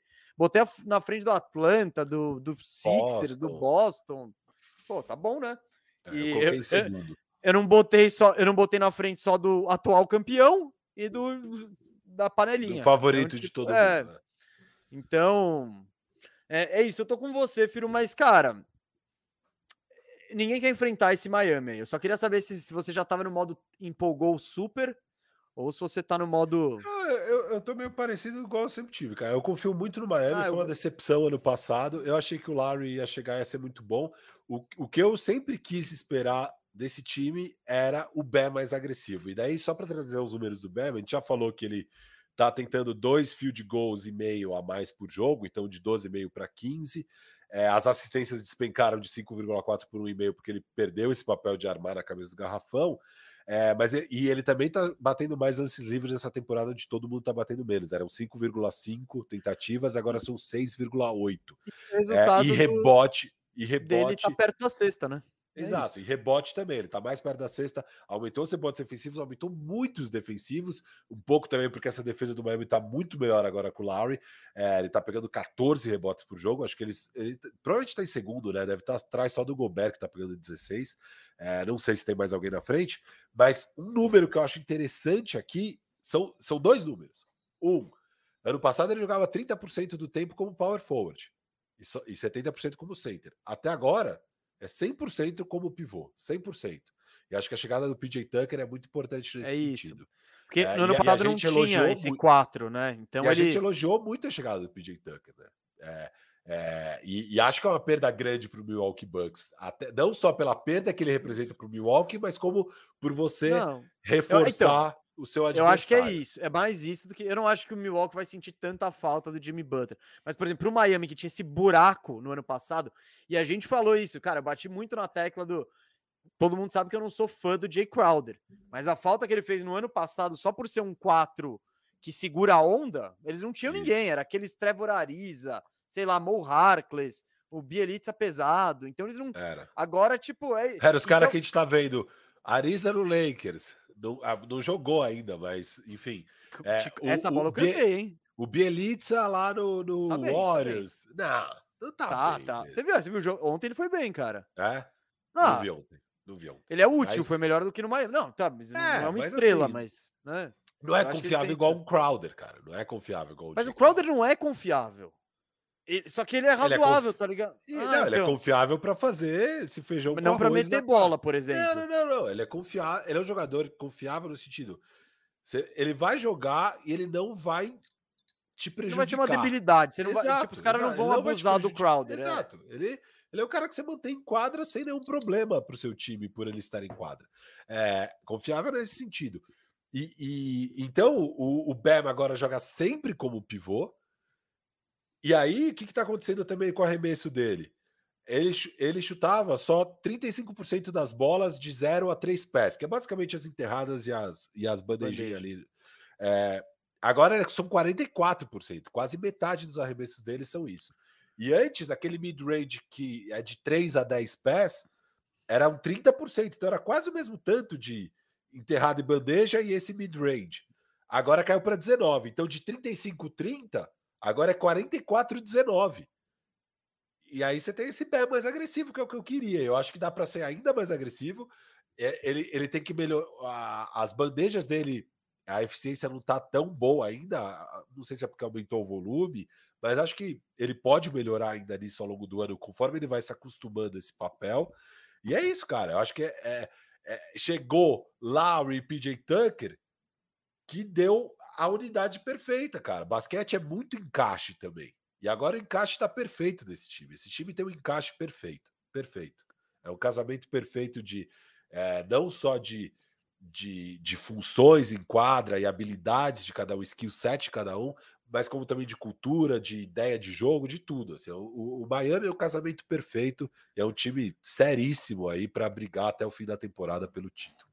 É, eu, eu, go- é, eu gosto de ver e odiaria enfrentar esse Miami Heat aí, porque é um time chato, chato, mas é isso, quem gosta de basquete pegado e, bom, coletivo, né, porque Miami é um time que é isso, todo mundo sabe seu papel, todo mundo sabe desempenhar, enfim, muito legal e, e é isso. O, o resumindo aqui para encerrar esse segmento, Miami Heat é levem o Heat a sério, isso não é fogo de palha, estamos, o bandejão tá cravando aqui que esse hit aí não é fogo de palha, ele precisa ser levado a sério. Vamos, antes da gente Um falar último, de... vo- último, último, último, último, manda, último coisa. Manda, manda. Bam, vem aí forte para ser o Defensive Player of the Year, né? Nossa, e, quem- e de é quem foi esse palpite aí? Você, você apostou nele para ser Defensive Player? Sim. Eu, eu vou depois pegar os odds e ver como tá a diferença. Não foi, nos, não foi nos odds que eu botei, acho. Acho que foi no, no programa de Ah, de... no palpite de Defensive Player. Bom, depois eu vejo se a gente apostou nele ou não, mas ele tá. Quando ele tá marcando os adversários, é, são 28% de field goal dos adversários. Sendo é, que ele marca a- pivôs, né? Que, que Isso. jogam perto da cesta e teoricamente tem aproveitamentos melhores. Essa é a melhor marca de toda a liga para defensores que já defenderam mais de 60 arremessos. Então, eu amo o Bam, cara, aqui, ó. não só o Miami tem a segunda melhor defesa e ele é a parte mais importante dessa defesa. Óbvio, o Jimmy é um baita defensor e o, o, o, o Larry é um baita defensor. Como ele em si tá tendo números absurdos e vem forte aí para essa briga. Assim. Posso dar minha volta olímpica de ter salvado a credibilidade do bandejão em botar o Bam cedo na nossa lista do top 50? Pode. Pode. Posso, obrigado. Aqui, ó. É, vamos... Eu acho que ele precisava mostrar isso. E ele tá começando a Então, mostrar. a gente viu acho que ele mostrava o que precisava. Tipo, ei, É, não, não, não arma o time. Beleza, mano, eu armo. Foda-se, daqui. Ei, Bam, vai lá enterrar. Tá bom, mano. eu vou lá e enterro. Esse cara é, é demais aí. Eu. Aqui, ó. Bam. Tamo junto, meu amigo. Tamo junto. Boa mesa, boa. Ó, aqui, ó. Super chat aqui. Paulo Emanuel Lopes. Agora a sessão. Se explica aí, Firu. Michael Porter Jr., péssimo. E Paul George jogando muito. O pesadelo do Firu. O que você tem a dizer sobre isso? Cara, o Paul George tá jogando muito mesmo. Muito, muito. Em breve, talvez a gente vá falar de Clippers em algum programa. É, cara, é, não sei, não sei. Fala não. É, mas assim, o, o, o Paul George tá jogando muito, tá ganhando jogos. é, não é fácil ganhar jogos com o time ali do Clippers. É, e ele tá indo bem no clutch, tudo, assim, armando o time, é, criando jogadas. é, acho que é um dos líderes em roubos de bola, ou o líder. Cara, ele tá sendo all around absurdo, eficiência absurda, pontuação absurda, tudo absurdo. O jogo do Paul George está incrível. Ele jogando assim, não tem como não elogiar. É muito bom o Paul George, sim, o Michael Porter Jr. começando muito mal. É um pesadelo, até porque eu tenho o Michael Porter Jr. no Fantasy. Mas ele vai melhorar, eu tô confiante. a gente já Vai, falou, vai. a gente já falou Vai aqui de melhorar Michael Porter muito. Jr. Vai melhorar muito. Ele- Ó, lembrando que ano passado o Michael Porter Jr. começou mal, o Mesa me zoou, eu tinha ele no Fantasy, depois terminou super bem a temporada. Super bem, viu. não. Não passou de 40 a média dele.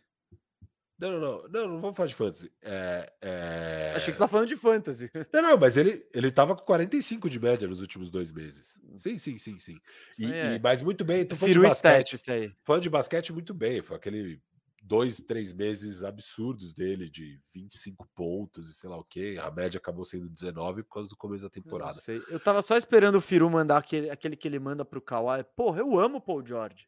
Mas. Não, eu não amo o Paul George, mas esse Paul George aí eu Não, Eu só ver tava esperando você falar isso também. Era o fim da Não, não. O, ó, Paul George e Ingram são dois jogadores que eu historicamente não gosto. É, o Paul George tá E o Kawhi. jogando.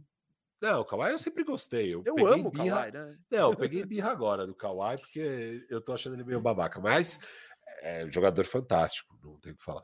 Nunca, Bom, vamos lá. Gabriel. Mendes, mais um momento. Se explica aí, Firu. Butler vai brigar com o nosso. Cara, vai- o PD não vai brigar por MVP, porque o recorde do Clippers Não. dificilmente vai ser bom, então eu, vai ser muito eu difícil. Posso soltar uma brabinha? Nem o, nem o Butler vai brigar por MVP. É, você acha? Eu acho. Vai, vai normalizar, né? Ele vai. Acho que Ah, ele vai vai. diminuir, aí Miami os outros caras vão É. fazer, aí ele vai perder uns, um- uns joguinhos, aí o Miami Cara, vai o- cair para segundo ou terceiro, O sabe? Butler sempre perde 20 jogos. Perdendo 20 jogos já é muito difícil você brigar com um Joker que joga todos, com sei lá quem que vai jogar todos, enfim. é. O Paul George com certeza não vai brigar por MVP, porque não tem como com. Não, se o Miami continuar voando e tiver um recorde de 60-22, beleza. Você tem que falar sobre Jimmy Butler, ponto. Isso, mas, isso. tipo, mas eu acho, eu, eu se fosse para perguntar se vai estar nessa disputa, não. Eu acho que eu diria Chef que, o- Curry, Chef Curry. eu diria que o Butler não termina entre os três, vai, entre os Tá. três para MVP. Então, Chef Curry é seu favorito no momento? Ah, pelo recorde do. Cara, mas ontem, especificamente, ele não jogou bem, cara. Ele teve uma atuação bem apagada. Só que, cara, o, o- o- ontem, Hornets e Warriors foi um jogo divertidíssimo, assim, muito gostoso de ver, tá ligado? É, e é isso, e era um, era um daqueles dias que o Curry não tava, não tava bombando, tá ligado? Ele, não, ele, ele, ele tava bem abaixo. Só que aí foi Jordan Poole metendo umas bolas malucas, enfim. Foi aquele esforço coletivo do Warriors que a gente já evoluiu, já elogiou em outros programas, que era isso, que era tipo antes, sem o Curry já era. Não, esse ano, cara, parece que eles vão segurar a onda, assim. E teve momento que o Curry tava mal e o Paul tava voando, que o Steve Curry simplesmente deixou o Curry no banco. Falou, mano, eu vou, eu vou com o que tá dando certo. Gary Payton segundo, cara, é a- esse cara defensivamente, ele é um monstro. Ele é, É um igual, monstro. igual o papai. É, né? Ele é chato, assim, chato. Então, vai, é, é, é legal Mas ver. imagina ele, ele sendo pô. treinado pelo pai. tipo, não tem como não sair, sair um Ah, tem, mano. Cê, é. Às vezes você, vira o oposto, tá ligado? Não, mas é que o pai, cara, o Gary Payton devia pesar, pesado ali. É, ó, só pra. Antes de, de responder o Eliseu, eu só queria para encerrar o Miami aqui, Firo. Durante o WhatsApp mandou aqui, ó. Imagina o Oladipo saudável, como seria essa defesa? Gente, a gente. Vocês perceberam que a gente sequer citou o Oladipo aqui hoje, e, ó, né? Aqui também o Gabriel Mourão ah, falou coisa boa. parecida. Então, o Gabriel Ótimo. Mourão falou: acha que o time pode ficar melhor com o Oladipo. Gente, a gente tá falando do Max Struz entrando e pegando minutos. Porra, pensa no Oladipo fazendo isso. É que a gente nem tá entrando nesse mérito porque eu, sinceramente, não tenho ideia de quando ele vai voltar, de como ele vai voltar, de qual vai ser esse Oladipo que a gente vai ver em quadra, se ele vai voltar e se machucar de novo. Então, eu, nessa análise que eu fiz, que a gente fez, tipo, nem levei o Oladipo em consideração. Ele é um bônus, bônus mesmo. Tipo, é como se pegasse um free agent ali. Então, claro, você põe o Oladipo do, do Indiana ali, separa a taça, mas não é. O Oladipo não é mais esse cara. Eu, sinceramente, não sei que jogador é o Oladipo, porque é aquela coisa. Ele sempre precisou muito do físico, de explosão, de ser rápido. Ele nunca foi aquele é, arremessador de elite, tipo que o, o, não, esse cara ó, solta nele que ele é um metedor de bola. Não, o Oladipo ele era explosivo, ele ia para cima, ele ele ia, ele fazia bandeja nascer eh, perto do aro, tal. Então, eu não sei que o Oladipo vem, e. O Oladipo Mas, claro, falou que coisa... vai vir o maior comeback da história da NBA ah. aí nessa temporada. Né? o, ha o Harden falou que ia vir Scary Hours e ele tava passando Scary Hours no strip club, aparentemente, no é. McDonald's. Tipo. Não, tem... Vamos ver em quadra, vamos ver em quadra. Mas, cara, o Oladipo é uma. Seria uma, é uma ótima aqui, né?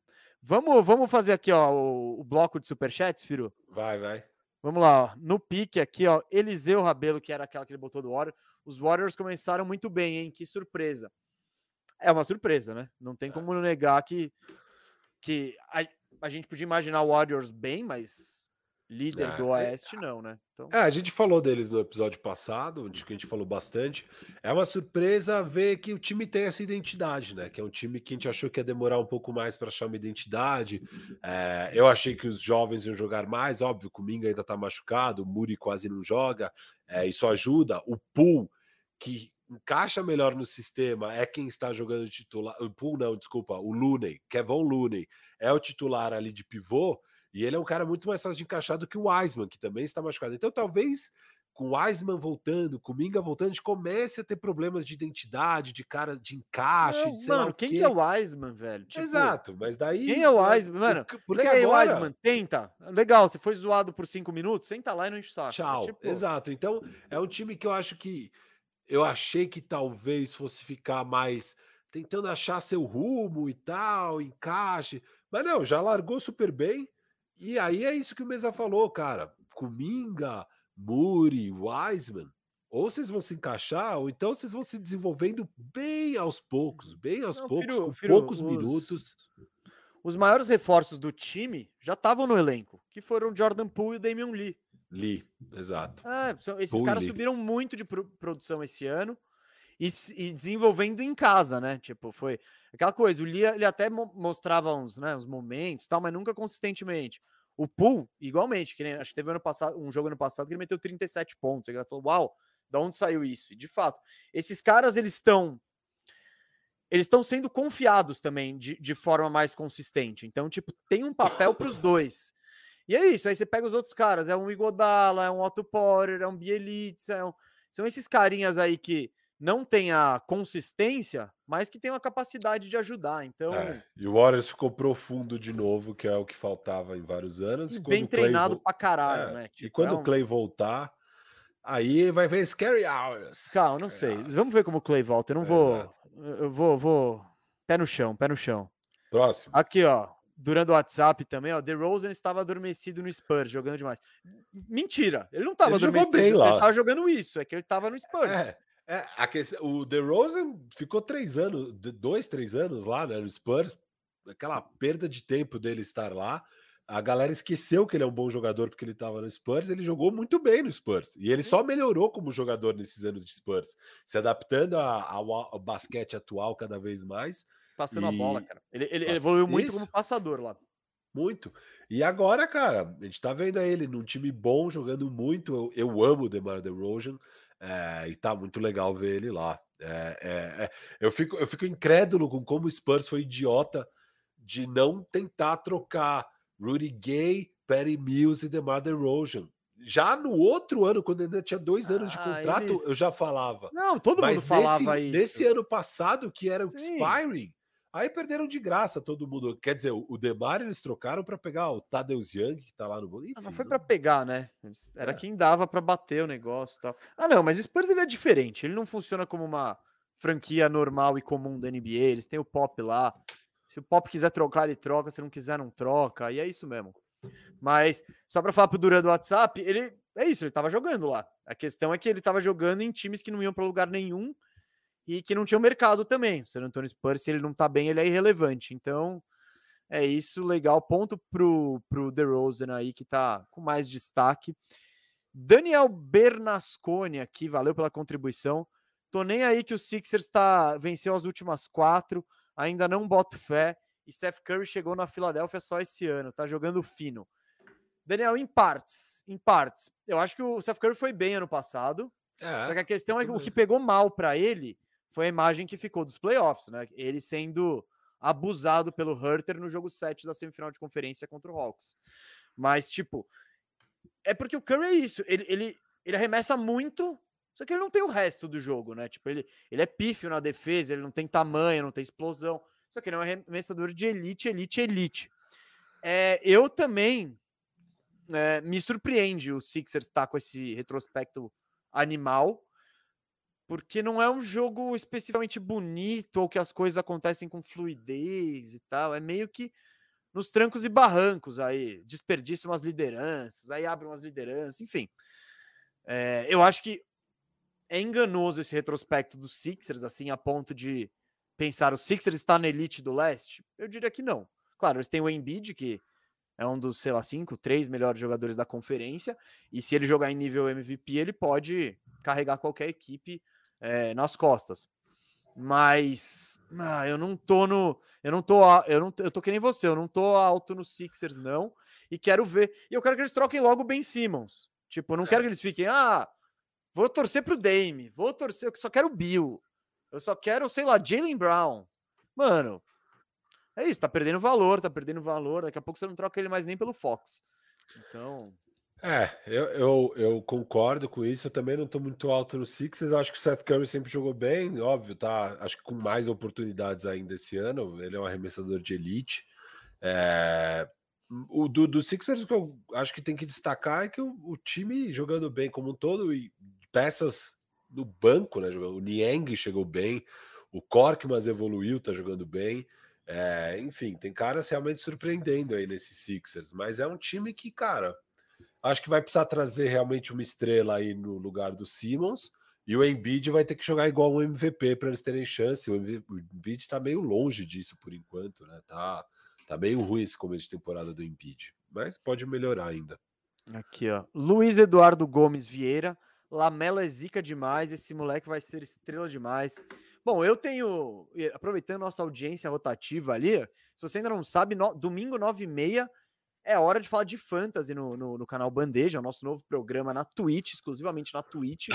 Mas a gente fala da nossa liga, a Liga Lebond, e, e nessa liga eu estou com o Lamelo, peguei ele na 34 posição e tenho acompanhado o desempenho dele. Cara, é muito promissor tem umas coisas que me incomodam no jogo dele.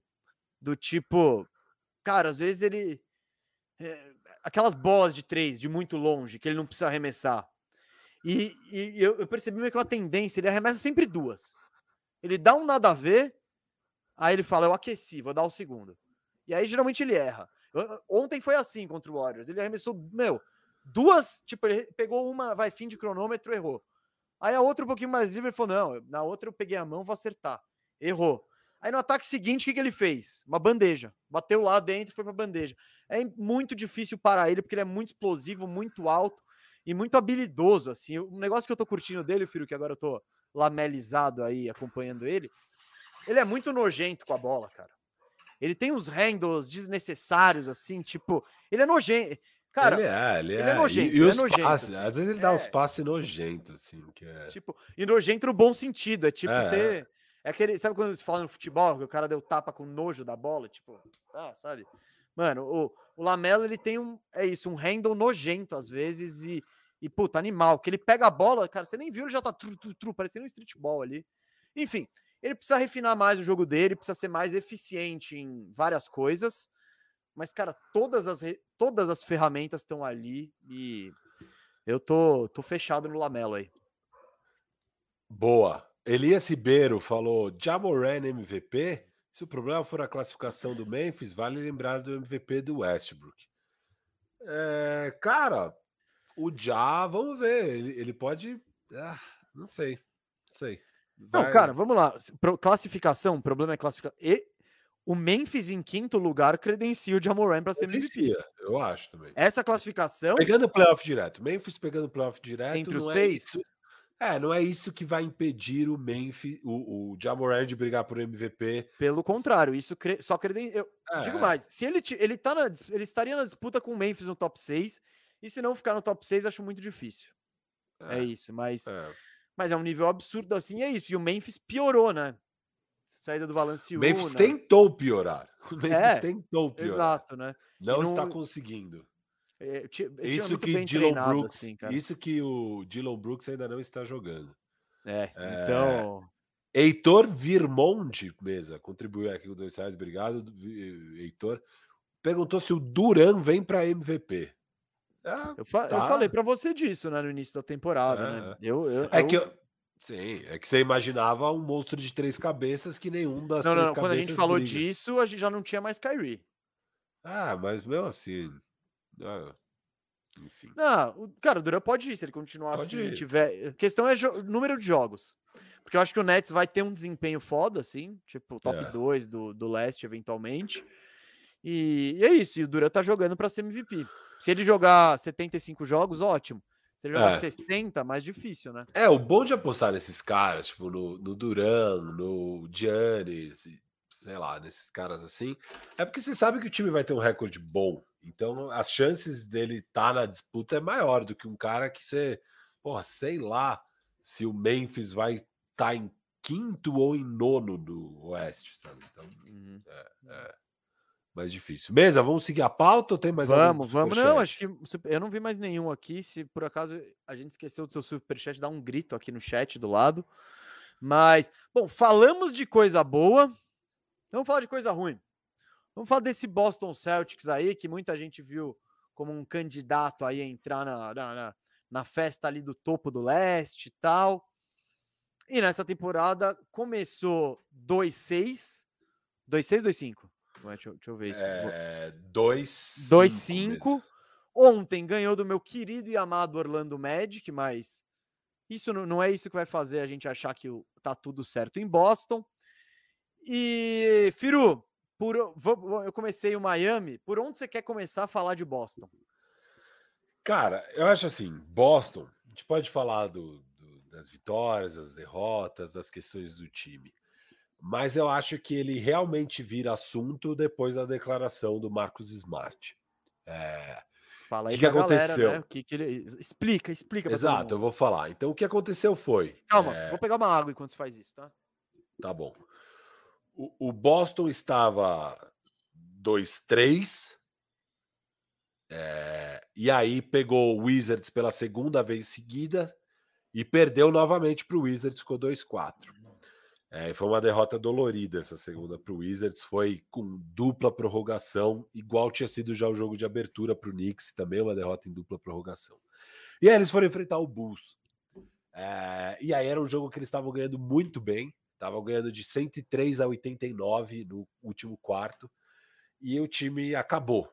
É, eles tomam uma virada absurda, o jogo acaba, acho que 10 pontos de vantagem para o Bulls. O Bulls faz tipo 40 a 10, assim, é um negócio surreal que rolou. É, eu, não, eu não tô com os números exatos. E depois desse jogo, É, o Marcos Smart naquela na, na, conferência ali normal que os jogadores têm que fazer no pós-jogo, ele falou essas palavras. Eu vou ler porque acho que é a coisa mais relevante aqui de Boston Celtics. Ele fala: eu só gostaria de jogar basquete. É, todo time sabe é, que vamos tentar ir para o Jason Tatum e para o Jalen Brown. Todo time está programado e estudado para parar o Jason Tatum e o Jalen Brown. É, eu acho que todo o scouting report de todos os times é, I think everybody's to make those guys. É, é para fazer esses caras passarem a bola. Eles não querem passar a bola. é, isso é algo que eles vão ter que aprender. Eles ainda estão aprendendo. A gente está muito orgulhoso do progresso que eles estão fazendo, é, mas eles vão ter que dar outro passo é, e encontrar jeitos de criar não só para eles mesmos, mas para criar para outros do time e abrir um pouco a quadra para eles. É, aos finais dos jogos, é, eles sempre vão é, ter que tentar esses arremessos difíceis ou encarar esses matchups difíceis.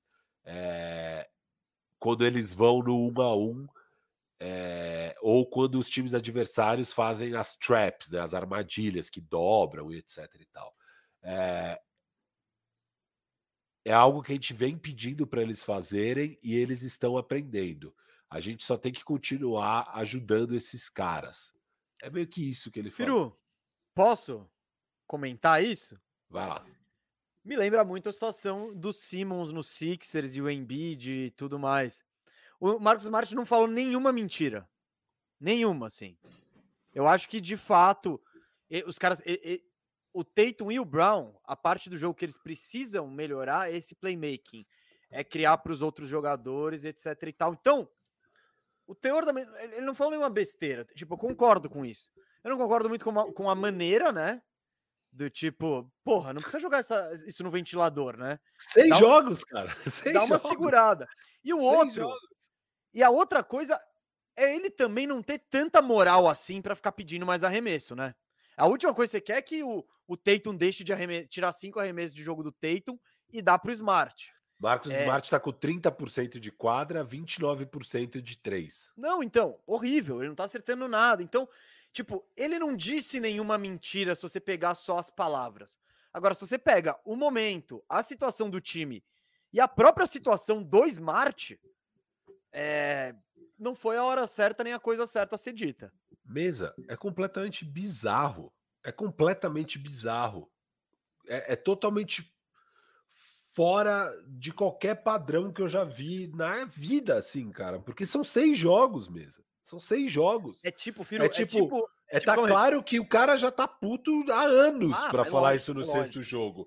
Então, assim, o que me mostra é, e o Smart é veterano, ele sabe que não é a hora de falar, ele sabe, ele quis jogar merda no ventilador mesmo. Porque, ah, tá pistola.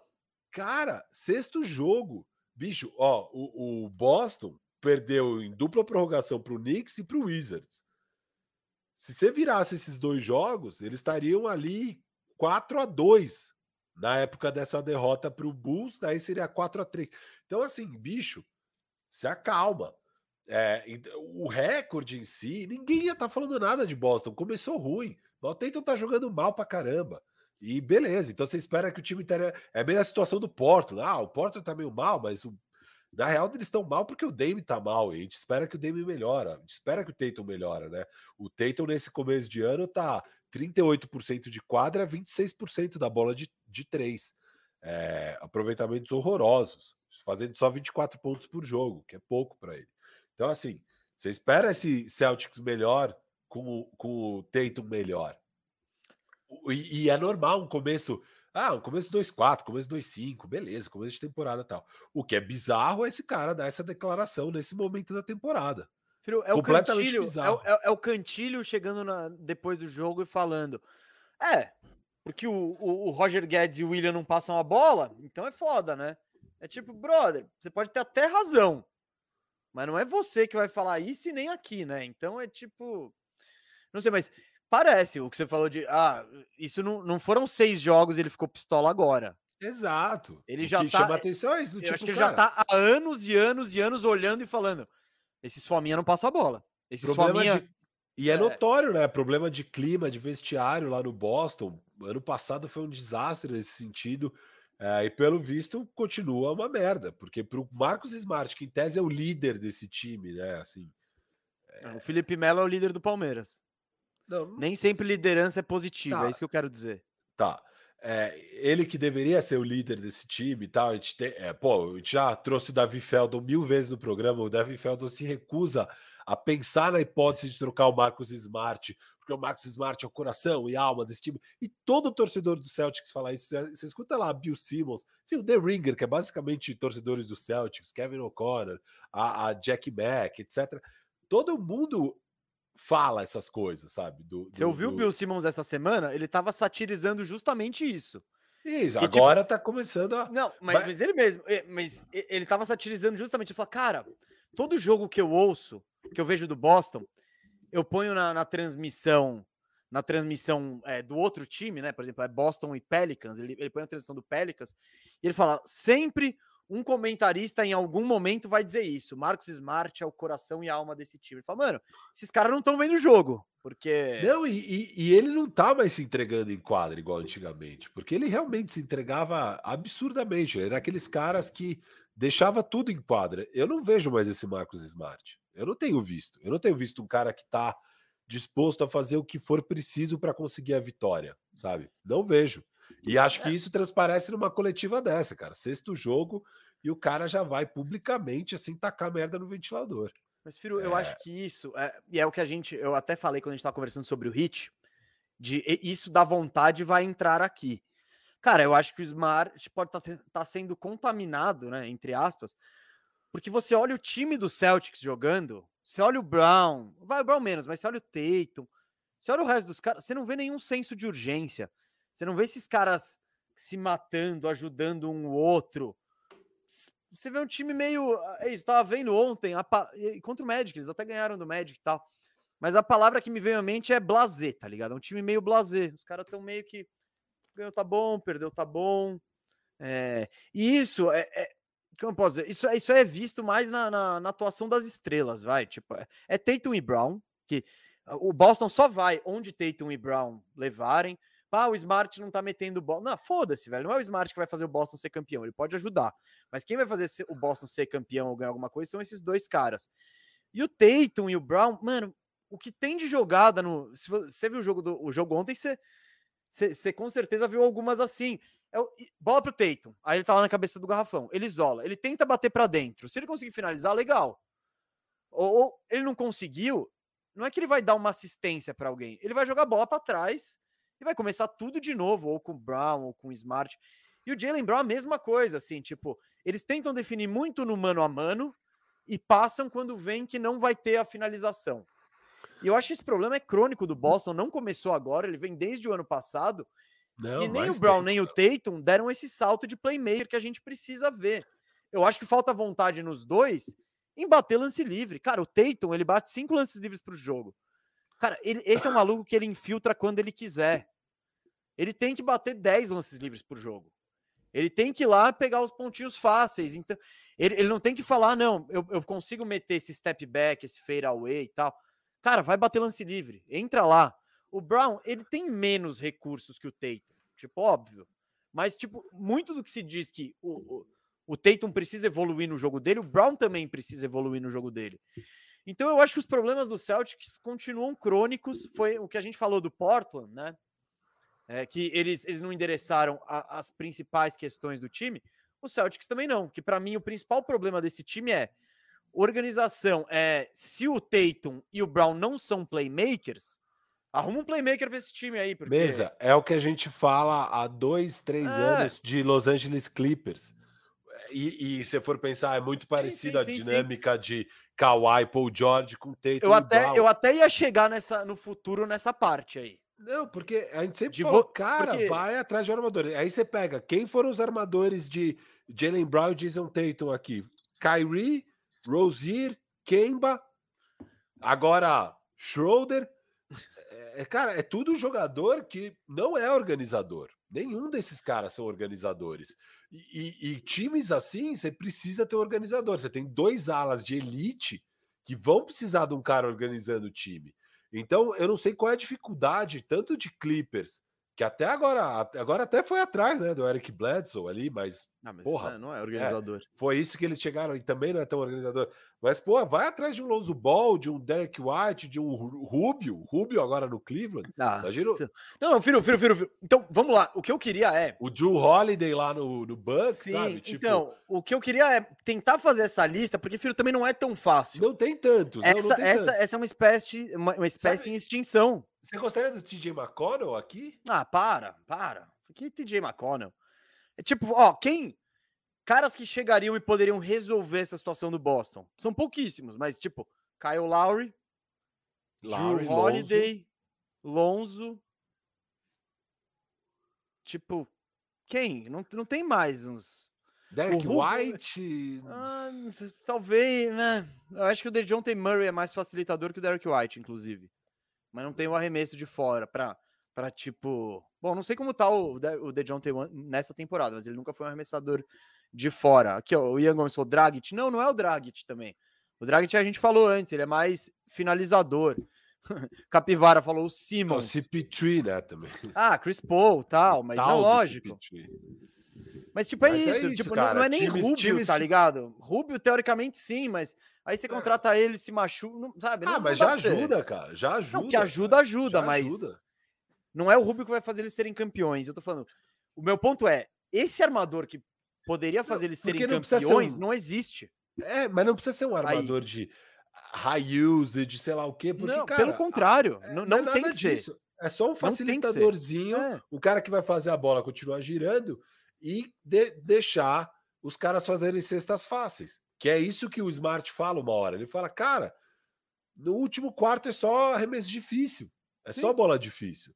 E você pega os números do Tatum, é, que são ruins no geral esse ano, ele tá com 38% de quadra, 26% de 3, 75% do lance livre, sendo que era 46, 38, 87 no ano passado. Mas é pior ainda no clutch. Ele, ele jogou 37 minutos já de clutch time, é o cara que mais jogou clutch time nesse ano porque o Boston, pô, foi para duas. É só clutch time. Foi três, três jogos de prorrogação, sendo que duas dela foi duas prorrogações. É, ele tá 7 de 25 de quadra, 28% de quadra, e 1 de 9 de 3, 11% de 3, com três assistências e quatro turnovers. É, então, assim, é isso que precisa. Ele precisa, precisa de alguém que vai ajudar eles a fazer uma cesta fácil. E um pouco também do que você falou, de aprender a criar jogadas e aprender a sofrer falta, a pegar esse contato e ir mais para a linha do lance livre, ser mais agressivo nisso, né? Porque isso ajuda demais. É, mas, cara, eu acho que falta esse cara, o mesmo cara que falta para o Clippers. Óbvio, tem pouco jogador assim na liga, mas você é o Boston Celtics, você tinha um monte de ativos, você tinha tudo, a todas as cartas na mão para fazer isso. Você já viu ah, lá atrás o Carino dando certo e tal, daí você vai lá e apostou no Kemba. Às vezes você podia ter apostado no Lonzo, você podia ter apostado no Drew Holiday, você podia ter dado um all-in no Lowry no ano passado. Você não deu. É, sim, e, sim. e, aí é isso. São poucos jogadores, por isso que até hoje eles continuam ganhando grana. O CP3 com 37 anos está ganhando aí 30 milhões, 35 milhões, sei lá quantos milhões ele está ganhando, mas é por isso, porque é raro esse jogador e tem alguns times que não precisam, mas tem vários times que precisam. E o Clippers e agora o Boston são dois exemplos claros disso. E, bom, bom é, o que, que, que, eu queria.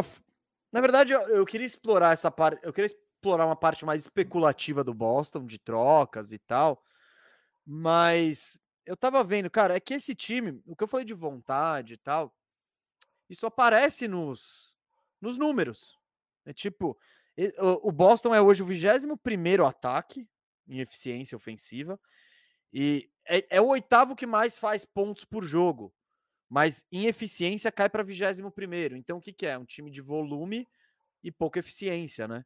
E na defesa, esse time está em 18 Cara, eu acho inadmissível esse time tá nessa posição nos dois nos dois setores, velho. Não, não tem como. Você olha a defesa, mano, o Brown, Brown, cara, Brown e Smart são dois defensores de elite para qualquer pessoa que você perguntar. Eles têm o Robert Williams, que dá toco pra caramba, e tem o Al Horford, que se, se ele não tem a verticalidade, né? Se ele não tem essa capacidade de proteger o aro e contestar lá em cima, esse cara compensa com todo o conhecimento de posicionamento e bagagem. É, e você vê no quarto quarto, é ele organizando o time. É o Al Horford. Falando, Então. ó, você tem que ir pra ali, você tem que ir pra lá. Ele tá toda hora apontando e falando com a galera e direto com a bola, armando o time, às vezes, da cabeça do garrafão. Às vezes, eu já vi várias postes dele trazendo a bola. Tipo, o que que tá acontecendo? Já é Então, tão é- desesperadora a situação que o Al É Horford isso. precisa ser o organizador do time, com a, com, a, com a experiência que ele tem, né? Então, e na defesa, o Tatum, cara, o Tatum acho ele um bom defensor, ótimo defensor. Então, você junta as peças, Não faz não dá pra ser a sentido. 18ª defesa. Não dá. Um não time dá. que tem Jalen Brown, Tatum, Smart, deveria estar bem E defensivamente. proteção de aro. É, E eles têm com- protetor de aro. É tipo, porra, que, que mais vocês querem? Ô, Então- Mesa, sabe o que é Hum. bizarro de números defensivos? Tem aqueles quatro principais fatores defensivos, eles estão mal em todos. É, mas eles são o time que tem a pior relação de é, lance livre por field goal tentado do adversário. Então eles cometem muitas faltas. E você vê isso. O, o, o Tatum faz falta idiota direto, cara, no jogo. É muita falta que eles fazem. Então, isso que você tá falando de no ataque ele aprender a sofrer falta, eles precisam, é um time que precisa fazer menos defesa. Esse ano, acho que o Tatum tá fazendo uma falta a mais por jogo. É coisa pra caramba isso. Uma falta a mais. Ele foi, acho que de 2,9 para 3,9, ou de 1,9 para 2,9, não lembro agora. Mas assim, é, o- é o time com a pior relação lance livre para o arremesso. É, e, e não é como se, pô, beleza. Então você pensa, pô, eles estão pressionando pra caramba o adversário, acabam fazendo falta, mas deve conseguir turnover pra caramba também, né? Tem o lado bom. Não, não tem. Eles estão no meio do pacote, eles são 15 em forçar turnovers do adversário. Então nem isso tem. E aí, É, é- cara, você tem lá várias horas esses lineups altos, né? Você tem um time grande, você tá com o Horford e o Time Lord em quadra, etc e tal. Eles são vigésimo em, def- em rebote defensivo, em percentual. Não, e- de- e- cara, vamos lá. Eles têm a 29 defesa em pontos por jogo. Então, eles são o segundo time que mais sofre em pontos por jogo. O que é um absurdo por tudo aquilo que eu acabei de falar e que o Firo falou também. E eles permitem. é, eles são o 24 em pontos sofridos, em pontos no garrafão, assim. Então, eles. É, é uma, é, uma, é uma mãe o garrafão deles. Então, tipo. E não deveria ser, porque eles são o primeiro em tocos por jogo. Então. É isso, cara. Eu acho que é muito coisa de é, vontade, de estar no lugar certo, na hora você certa, de tá falando um pouco de vontade. É. é, nesse, nesse jogo absurdo do Boston, né? Com, com o Bulls, eles dão essa derretida e a derretida, cara, assim, foi muito. Quando que o, o Chicago volta pro jogo? Começo do último quarto, é, tá meio a segunda unidade dos times. O Boston tá em quadra com tipo Eildon Sumo, é, Derek Jones Jr., etc. E o Lavin, que o Lavin tava mal no jogo até então. É, e aí o Boston tá em quadra com Josh Richardson, é, Schroeder, etc. Cara, são quatro, cinco posses seguidas de Schroeder fazendo besteira, perdendo a bola ou dando arremesso nada a ver, e duas posses aonde, cara, o Josh Richardson recebe livraço na linha de três É. e, e dá um arremesso horroroso. Mas o que, que isso gera, né? Esses, esses ataques que você perde para o Bulls, que estava com dificuldade de pontuar, é a transição. Cara, teve três cestas livraças, aí o Lavine isso começa a pegar confiança, Lavine com confiança é outro nível, e umas faltas idiotas também, que você resolve a vida do adversário, da Lavine vai para a linha do lance livre, é, o Derek Jones Jr. na linha do lance livre, etc e tal. Mas, beleza, aí eles chegaram no jogo. E aí entra os times titulares em quadra. Aí com os times titulares, puta, teve uma bola boa do Al Horford, teve uma bola boa do Tatum, e continuou indo pau a pau o jogo. Aí a hora que para mim o jogo acaba, é nesse lance aqui que eu separei. E, e eu tô aproveitando o seu gancho, que você falou de vontade. Então tava 114 a 112. Posse do Bulls, eles erram o arremesso. Olha esse rebote, olha isso aqui. Olha que coisa horrorosa. Arremesso um pouco contestado. Isso de três do Lavi. Cara, Não, olha isso aqui, bicho. isso é inexplicável. Vamos, Vamos, vamos explicando Ó, pra galera que tá ouvindo em pod- no- só no podcast, no Spotify, na Aurelo. O Zé, pode, pode, pode, pode, pode ir tocando a imagem. Tá, tá. Pode dando play, porque pra mim travou aqui. Não, O Lavin tenta um arremesso de três, ela bate no fundo do aro e esse rebote vai cair quase na linha do lance livre, assim. Boston tem, cara, quatro caras perto da bola. Quatro Ninguém vai. contra ninguém, é quatro É, caras. qua- quatro contra ninguém. Ah, e aí ninguém vai com muita intensidade ou muita vontade assim. Olha o isso, Vult, ele- dominado mesmo. E o Vult dá to- só um. É, e o Vult dá só um tapinha. Só um tapinha. Aqui, cara, vai- é fazer um box out aqui, você tira totalmente esse cara na jogada e fechou. Alguém vai pegar o rebote, mas não. O Vult ganha aqui do Al Horford e aí o Derrick Jones Jr. livre para fazer a É. cesta. E aí é o Não. end one ainda. Então aí ele abre já cinco pontos. Aí, óbvio, eu acho que o Boston erra. O pro... Aí é um festival de lance livre a partir daí. A partir daí é um festival de faltas idiotas, lance livre, etc e tal. Mas aí acaba o jogo de vez, cara. Esse lance para mim acaba de vez é uma falta de vontade, porque aqui com essa superioridade numérica, cara, você tá, se tiver ligadão no jogo com energia e com vontade, você não perde esse rebote nunca.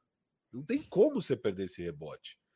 Sim, mas, é, É. mas você pode ver, tá todo mundo viajando. No que a bola tá, tá indo, tá todo mundo meio viajando. Ó, o Teito viajando aqui. O Horford tá olhando pro, pro, pro Vult, aí, aí Horford ele vira, olha pra, pro aro, quando ele vê. Opa, olha a minha bola passou. E aqui o Jalen Brown nem, nem olhando pro coisa. Não, o e o Jalen Brown que teoricamente tava no Derrick Jones Jr., né? Então ele não Isso, tava isso. fazendo nada. Então é, Exato. é um bom exemplo aí, Firu.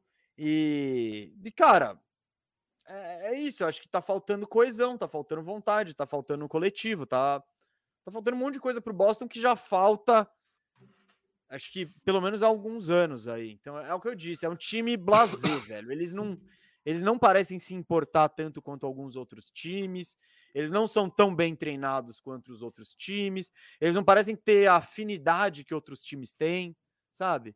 Então é tipo, aí você olha, no videogame esse time deve ser ótimo, cara. Eu não jogo 2K, vocês podem falar melhor. Pô, Tatum, Brown, Smart, agora pegou o Schroeder e tal. Mas é isso. Não, não, não, não, não, as peças não juntam. E Firu, o que eu queria saber pra você é, E, e- mesa, e, e eu, Hum. e quando a gente tava fazendo a prévia, eu, eu- a gente falou disso, né? Que não tem nenhum line-up, e isso antes de começar os jogos, olhando o plantel. Eu não conseguia ver nenhum line-up de cinco homens que fizesse sentido pro Boston. Nenhum. ah, cara, nunca, fazer nenhum. sentido. Tipo, até faz. Só que, só que faz sentido se o Tatum e o Brown derem o salto, cara. Faz sentido se o, se o qual? Tatum Mas qual line-up? Cara, desde o Schroeder na armação e um dos Não, pivôs, mas não dá, o shoulder é ruim. tá bom, põe o Pritchard, não- cara. Tá bom, pode ser? Tá. Não dá, né, cara? Não, Não, mas o Schroeder não é ruim assim. Não, cara, tudo Não, é um Schroeder time é- não é animal, só que não ele é é, ruim. mas mano, assim, olha esse, O shoulder, Porra. ele tem suas qualidades. ele é um sexto Mas eu homem. não acho que faz sentido ele com esses caras do Boston. Ele faz sentido, talvez, na segunda unidade, para ter aqueles. Jogando de titular com esses caras, para mim, não faz sentido. Ele não é armador Mas o não Boston é, eu precisa. sei, eu sei que ele não é o armador que o Boston precisa. A gente acabou de falar sobre isso. Isso, isso. E, tipo, mas por 6 milhões me dá o Schroeder e eu tô feliz com ele, sabe? É, então, mas daí Pô, você vai pôr o esse Smart. time, mas, mas esse time, tá bom, pode não ser o melhor encaixe do mundo, mas esse time teoricamente faz algum sentido. Ele faria sentido. Cara, se você troca, ó, óbvio, fala, ah, meu Deus, tal. Mas você troca o Tatum pelo LeBron ou por um cara que tem um playmaking que nem o do LeBron, é outro time. Só que não, o Tatum não melhora o resto da galera. E é isso que ele Não. precisa fazer. O LeBron melhora todo mundo, velho. Todo Sim. mundo. O LeBron, ele acha uns. ele acha- o jogo passado que eu vi do Lakers contra o Houston, o jogo foi grande bosta, assim. O LeBron. eh, Jogo, o Lakers ganhou o jogo porque o LeBron chegou no quarto quarto e falou: Legal, deixa eu arrebentou. infiltrar quatro vezes seguidas. E aí ele fez quatro bandejas seguidas e. Só que ele deu um passe pro Austin Reeves. Não sei se você viu. Cara, que ele achou o Austin Reeves embaixo da cesta. O Teito não acha ninguém em lugar nenhum, tá ligado? Ele É. tenta o dele, se não dá o dele, ele joga pra fora e foda-se. O Brown, a mesma coisa. Esse time do Boston faz sentido se você se a estrela do time jogar no nível que todo mundo espera. E não só o nível que todo mundo espera é meter 40, 35 pontos. Isso ajuda, claro. Mas é também melhorar a galera em volta dele. Era, cara, mano, era o Gordon Hayward. É o Gordon Hayward que falta nesse time. É. Ele É. faz exatamente isso que a gente falou, tá ligado? É, ele não tá nem aí pra estatística, ele tá olhando todo mundo, tá ligado? Ele não. Ele, ele joga bem com a bola, sem a bola. E é muito não, louco, né? Porque esse é um time do Boston que nos melhores momentos com o Brad Stevens era um time que rodava muito a bola, jogava um basquete coletivo muito da hora, né? E foi caminhando cada vez mais para esse ISO, é, para esse time estagnado, estático, esquisito. Sim, de, de, de, uma vez vou eu, outra vez vai você. É, é. Então, Firu, como a gente arruma o Boston aí? O que, que você faria? Você trocaria o Smart? Você trocaria o Brown? Você tentaria. Trocaria o técnico? O que, que você faz? Não, e tem a questão do técnico, né? Porque, puta, não vou querer aqui cagar na cabeça do e-mail Doca que tá começando, mas assim, se você é um time que tá querendo buscar título, buscar chegar logo. Não é a coisa mais normal se apostar no novato. E é estranho, né? Porque esse ano vários times apostaram no novato. É, precisa ver, sei lá, o e-mail Doca aí faz sentido também, mas é, é esquisito, é esquisito. É esquisito se apostar num cara tão jovem é, para um time que eu achava eu imagino que sim, as pretensões são outras. As pretensões não é, ah, vamos continuar desenvolvendo, vamos com calma, mas talvez seja, sei lá. É, eu não sei o que, que o Brad Stevens, que é o general manager, está pensando. Se ele está pensando para daqui dois, três anos, sei lá. É, porque os caras estão sob contrato, né? O Tatum e o Brown, que é o que mais importa, tem mais quatro anos aí de contrato. Não, o Smart então, renovou. Vezes, e o Smart renovou. Então, às vezes ele não tá desesperado mesmo. Às vezes ele tá, beleza, vamos indo aí. E o meu Doca aos poucos vai dando unidade. É, e, e, no geral, assim, pro resto da temporada, acho que não é hora de desesperar. Só foi muito bizarro mesmo o, o Marcos Smart ter dado essa declaração nesse momento da temporada. Foi desnecessário e liga um sinal, um sinal ah, eu, eu acho de alerta. Vai, vai, bem do perfil do que é o Marcos Smart. Ele, ele, ele parece um cara que é tudo coração e ele tá sentindo bagulho na hora ele vai falar e, enfim. Cara, eu, eu particularmente, meu, se eu sou o Boston, eu com certeza tô explorando o cenário do Brown por Damian Lillard, Brown por outro cara de, sabe? É... Sim. E, e o primeiro cenário que eu tô esperando é troca o Smart, cara. Troca o Smart. Tipo, ele é muito bom, é. Mas você já tem um ótimo defensor que é o Brown, que ele pode jogar exatamente essa posição. O Smart é meio doidão. Muito time vai ver valor nele, muito assim, tipo, ah, é o marcador de elite de perímetro, bagagem nos playoffs, é como o coração do Boston. É, eu trocaria ele. Eu trocaria ele para tentar pegar alguém mais organizador aí no, no, no, não mergulhei na Trade Machine, tá, galera? Não, não. Em não, breve não... volta a nossa segunda temporada aí do Arrumando a Casa, às quartas-feiras na Twitch, né, mesa? E acho que o Boston é um sério candidato a ser nosso primeiro time, mas vamos ver, a gente ainda vai mais uma ou duas semaninhas até realmente fazer sentido. Mas você não respondeu. Eu, eu, não pensei em troca não, mas, mas começa, mas o que, que você acha? Porque é muito simples. Se você vai trocar, ah, se, se, você pode trocar, o, você pode não trocar ninguém, você pode trocar o técnico. Não, eu sempre se você falo, trocar Bessa, o smart, você vai ganhar contra, menos. Eu sou contra você ficar batendo cabeça em coisas que são redundantes e que não é, que nunca vai ser encaixe perfeito, eu acho assim. Então, eu falava isso de Kawhi Paul George, eu falo isso de Miles Turner e Sabonis, eu falava de Ben Simmons e Embiid, e eu não, falo pera, isso de. Não tem nada a ver. Ben Simmons e Embiid é diferente. Não, não, são casos diferentes. Mas não é bat... para mim insistir nessa dupla é bater cabeça no negócio que nunca vai ser ideal. Eu acho que nunca vai ser ideal Tatum e Brown. É... Eu acho que o time ganha muito se você, troca o Brown, que para mim é um ala de elite, por um armador de elite. Sabe? Você troca ele por um armador de elite. E com certeza tem times aí precisando de um cara igual o Jalen Brown. É, sem dúvida, é, é, a posição mais cobiçada, talvez, da liga. É, então, cara, eu acho que o caminho melhor provavelmente é o de trocar Brown ou Tatum. Óbvio, o Brown, né? Daí.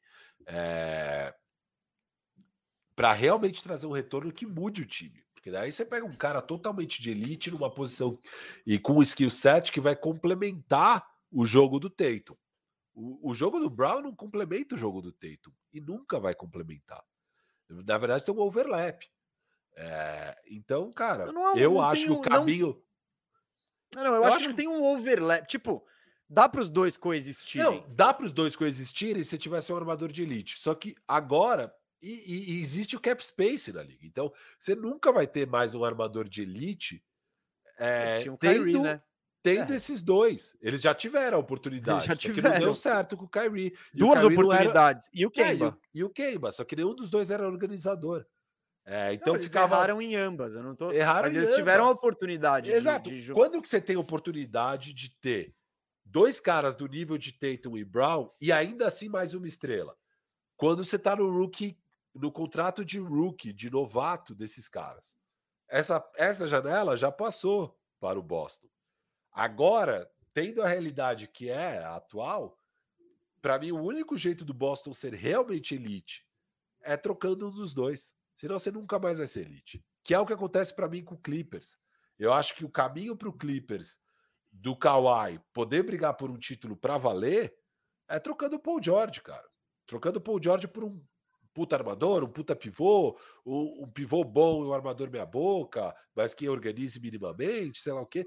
Tem caminhos aí, mas eu não acho que o caminho é ficar batendo cabeça com Paul George e Kawhi, é, porque por conta do cap space eles nunca vão conseguir arrumar o resto do time. Óbvio, dá para jogar Kawhi e Paul George? Dá.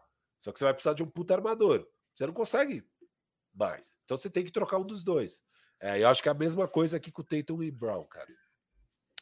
Pô, viu? É difícil responder? Sair de cima do muro, porra. É isso, é- a pergunta é essa. Porque é isso, você pode tentar. Eu acho que a solução é, vai, em etapas. Tenta resolver de forma paliativa, trocando o smart por. Tenta arrumar isso trocando o smart e mantém os dois. Que aparentemente se gostam, tem contratos longos. Só que é isso, a moeda de troca que vai te trazer o. Porque é isso, o Damian Lillard ficou pistola. Se, se o Boston ligar lá oferecendo Jalen Brown e os picks, os caras vão. Vai animar, vai animar. Calma, aí, cortou, co- está sem áudio. Você colocou na tela esse do Cauã? E é O quê? monstra essa ideia. É, então, achei interessante, achei interessante aí. O Ah, Cauã não, que, que não, eles pra, que- mim é, pra mim é só o Brown por Fox. É, não, não é, eu acho também. Mas. Ah, pode levar o Smart também. Manda, manda o David Mitchell aí. Não, não, então. Não, porque pro, pro lado deles, cara, se eles ficam tipo com o David Mitchell, Halliburton e Brown, Sim. pra e mim Barnes, estão velho. melhores. O eterno Harrison É. Barnes, velho. Com Barnes e Rishon Holmes, tá melhor. Não, eu acho que melhor. Não, mas teve até alguém comentou aqui que era contra as nossas. A gente falava que ia mandar o Simmons pro 15. O cara, ah, eu era contra, mas agora ele já falou que não é mais contra. É. É, que o Eu Fox acho também- começou mal o ano e agora os caras estão tipo, ah, beleza, vai dar pra trocar o Fox. é, é, os caras tipo o Cauê, né? Que põe os jogadores lá no. Ah, É. Fox, ninguém mexe no Fox. Aí você vê e fala, pô, espera melhor ter mais um ala e deixar os moleques aí na armação. Mas, cara, eu- é, é isso. O Fox não é um organizador, etc. Mas é aquele cara que controla a bola de perímetro, vai fazer cesta, vai puxar uma, uma marcação. Então, tem mais chance disso dar certo do que o do que a dupla Brown e Tatum, por mais que você for ver quem é mais jogador, Brown ou Fox? O Brown, né? Ele é mais raro, ele é mais único na liga, tipo, é mais difícil você encontrar um Jalen Brown do que você encontrar o, o De'Aaron Fox. Porém, o Boston já tem algo melhor que o Jalen Brown, que é o que é o Jason Tatum. Então, sei lá. Basquete é... encaixe, cara. Tem que encaixar as peças, não adianta. E, tipo, beleza. Você tá, provavelmente vai trocar o Jalen Brown por um cara que eu acho pior do que o Jalen Brown, mas vai ser melhor pro time. É o que a gente tá falando do Sixers, mano. Troca o Ben Simmons por qualquer coisa, velho. Sabe? E imagina, o Sixers podia estar tá voando e ser o assunto desse bandejão aqui, inclusive.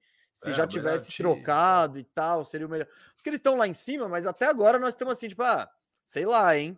Não confio muito, hein? Mas tem que ver o que vai acontecer com o Ben Simmons, hein? E eles vão ficar enrolando isso, enrolando, enrolando. Cara, se já tivesse trocado, a narrativa muda, já a história muda, já fica tipo.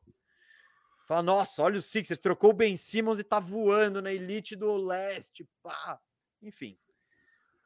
Firu, encaminhando aqui para a reta final do programa. Quer falar do. Vamos falar do Pelicasso aí? Tem um superchat antes.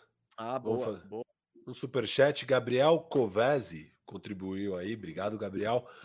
Ainda coloca o Blazers na frente do Warriors, Ciro? Eu nunca coloquei o Blazers na frente do Warriors falando o Blazers vai terminar melhor que o Warriors. O que eu fiz foi, eu falei que o Blazers e o Mavs iam brigar por home court. Um ia conseguir com certeza, o outro ia ficar no pior das hipóteses, eu falei que ambos iam ficar dissimulado. top 5. Eu não comentei do Warriors. Agora, o Warriors, sim. Eu não, eu, não, eu não fiz essa comparação. Ah, eu tenho certeza que o.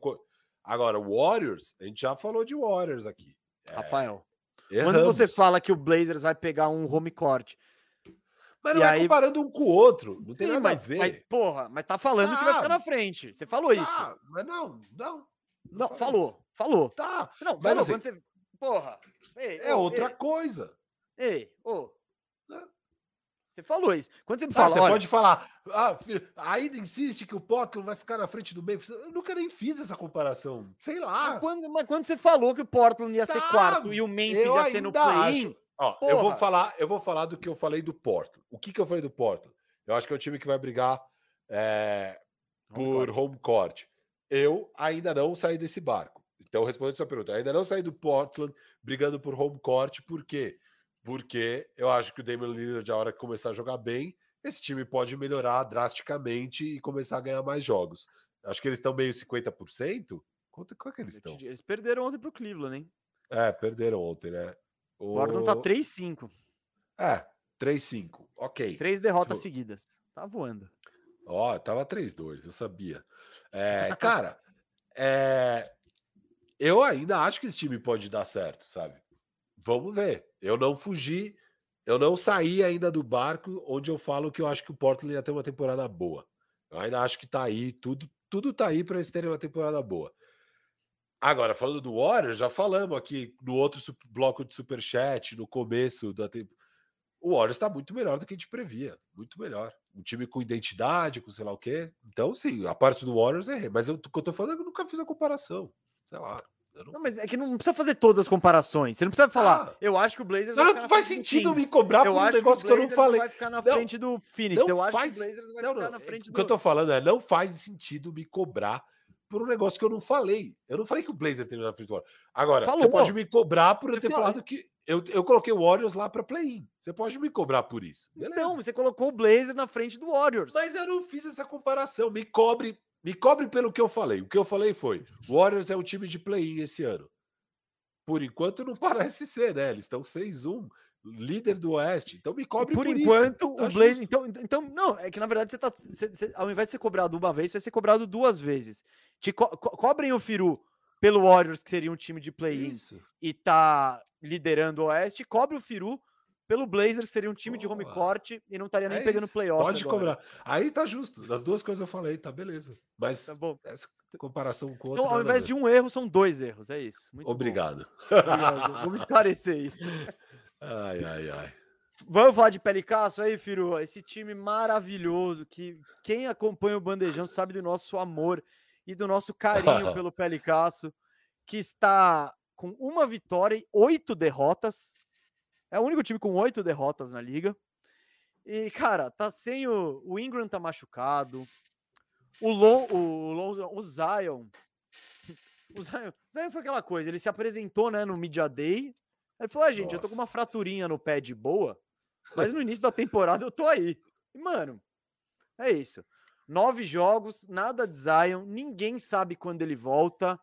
E. Óbvio, Ah, ah, cê- O Wes, Wes Anseld é o técnico? Não, é o Willie Não. Green, Willie Green. Quem é o Wes Anseld? é do, do Washington Wizards. Boa, obrigado. Willie Green, o técnico, falou que é, agora, no começo de novembro, ele falou que em duas, três semanas, então eu vou para três semanas, então lá para o dia 20 e poucos, é, vai ter novos é, raios-x que talvez liberem ele para treinar normalmente. Então, talvez dia 20. ele faça Talvez- Não, não, não. que Talvez, talvez, é. liberem ele para treinos. E aí, até esse garoto que a gente entrar tá em vendo forma, é, mano. entrar em forma e jogar, ainda mais com o Pelicans, que é historicamente cauteloso com o Zion, o, o nosso David Griffin que o diga. Janeiro, na rodada de Natal, Zion, eles nem estão escalados para o Natal. Acerto aí do Comish, Adam Silver, não colocar o Pelicans na rodada de Natal. É, sei Porque lá. ano a- passado o Adam Silver botou Pelicans goela abaixo de todo mundo, né? é. Era- Mas valeu a pena que pelo menos o Zion tava jogando. É. Imagina colocar agora sem Zion. É, é, mesa. o cara tá completamente fora de forma. o, o, eu rachei o bico com o. comentário com do Gabriel é muito bom. Achar o Big Mac. É. Cara, eu, eu rachei o bico com o, o que o, o Vernon falou lá no Mismatch. Ele falou: Cara, o Zion parece uma casa. Esse é o tamanho dele. É tipo o tamanho de uma casa. O cara tá gigantesco. Naquele videozinho dele correndo lateralmente ali. Bicho, até essa coisa entrar em forma. Já vai ter sido o quê? 38 jogos do Pelicans. É, mano. 35, 30 no melhor cenário. E o, e, o, e o Ryan Russillo eu tava ouvindo hoje, ele tava falando justamente sobre o Zion, ele tava descascando o Zion, o approach do Zion e, a- e o profissionalismo do Zion. Porque ele falou, bicho, eu tô com uma fratura no pé, eu não posso fazer nada, dá meus Big Mac aí. Ele falou, mano, vai na, este... vai na bicicleta, vai, sei lá, bicho. Mano, Alguma- ele, Alguma ele tá coisa você tem que descas- fazer. É. Ele tá. Não, parece que ele tá forçando uma situação aí, porque, cara, é surreal. É surreal. A forma física do Zion é surreal. É um negócio que é inacreditável, assim. E, e, é- e como tudo isso aconteceu né, nessa pré-temporada, que é o que você tá falando, ninguém sabia da fratura no pé dele. Até o Media Day. E aí ele falou: não, mas relaxa, eu vou estar bonzão no começo da temporada. E aí Já foi esse- tipo, Inclusive, já tínhamos visto esse filme, né? e aí foi tipo, mano, não, você vai jogar talvez em meados de dezembro. E o, e o Pelicans é o Pelicans de sempre sem o Zion, né? Vou, vou trazer uns números aqui, mesa. É, Precisa ir atrás de número? não, não, rapidinho. explicar isso? 2021. É, 2020, né? O Zion jogou só 24 jogos naquela primeira temporada. É, com o Zion, eles foram 11 e 13, o Pelicans. Foi decente. Sem o Zion, 19 e 29. Então, um time bem ruim sem o Zion. Mas ainda melhorzinho até do que no ano passado. Ano passado tiveram 11 jogos sem o Zion. Com o Zion foi 29 e 32, quase 50%. Sem o Zion, 2,9. E agora a gente tá 1,8, que é a mesma coisa, sabe? É terrível. O time sem o Zion é horroroso. E esse ano Tá é pior ainda. Ainda, né? Então, O Ingram jogou três jogos desses não, nove. mas O Ingram jogou seis. É, o Ingram É. jogou seis. Então o Ingram tá 1-5 e o time tá 1-8. É, cara, é, o- é a 29 defesa da liga, 24 ataque. É um time pavoroso. Aí, aí você tem as coisas, né? Ah, eh, Nikhil Alexander Walker, esse é o ano dele. A gente não põe a menor fé, né, mesa? É, ele tá jogando muito mais minutos e tal, então quando tem essa diferença de minutos, o legal é se analisar o por 36 minutos. Por 36 minutos, o Nikhil foi de 18 pontos para 15,8 pontos. Caiu. É, assistências de 3,6 para 3. Rebote subiu de 5,1 para 5,9. Aproveitamento de quadra, ele era um 42, 35, 73. Ele está 35 de quadra, 26 da bola de 3, 82. Outra esperança para o Pelicans na temporada. Trey Murphy, eu estava alto nele, o rookie, que foi em 17, se eu não me engano. Tá jogando bastante. Médias de 5,4 pontos, 2,7 rebotes e uma assistência. Em mais de 20 minutos. 34 de quadra. 34 de quadra. De 3, que era a especialidade dele, até que ele tá indo bem. 38 e 80 do lance livre. Mas assim, é muito pouco, né? Para um time que tá precisando de coisas novas, que tá precisando melhorar. Perdeu, perdeu o Lonzo, na troca veio o Satoransky, que não tá nem jogando. Jogou acho que 4 minutos, sei lá. Então, é um time bizonho. É bizonho mesmo. Não, O então é que. Ingram- Hum, o Ingram é uma coisa bizarra. Sem o Zion, ele tá jogando menos ainda de power forward, que é a posição que a gente gostaria de ver ele. Né? Então você imagina, pô, tá sem o Zion, vamos jogar ele na 4, não? Ele jogava 30% na 4 no ano passado. Esse ano ele tá jogando só 10% na 4. É tudo bizarro nesse Não, é que tem que ver. Isso aí eu acho relativo, por exemplo, ele jogar na 4. Às vezes tem um cara que é mais alto que ele, que vai ser um stretch 4. Mas ele, de certa forma, vai estar sendo. É isso, esse ala com condução de bola, não sei. Pode ser um Herbert Jones, sabe? Mas o ponto é que, beleza, o Ingram podia estar jogando na 1, na 2, na 3, na 4, na. cara, esse time é ruim, velho. Esse time é ruim, esse time não encaixa, ele não faz. A gente já vinha falando que esse time não fazia sentido, né? O Valanciunas tá lá se matando pra Nossa, e entregando, né? O Vala. Valanciunas é muito bom. Ele né? joga muito, ele joga muito. É, só Coitado. que, né? Entrou É nessa barca ano, né? furada. É, É, eu- não, ele renovou, não renovou? ele, assin... ele, ele chegou e, e estendeu, não lembro disso. Mas Ah. Teoricamente era o último ano de contrato dele. Inclusive dizem que o Memphis trocou ele pra subir no draft, né? E pra não ter que pagá-lo no ano que vem, porque pelo visto vai sair uma bala, né? Cara, filho, não tenho muito o que falar do Pelicans. A única coisa que eu queria falar do Pelicans é o seguinte: eu tenho uma proposta pro Pelicans. Dois anos, 30 milhões com o Valanciunas. Foi isso. Eles já. Sério? assinaram. É, é, dois anos. Menos que 30 no milhões. Adams?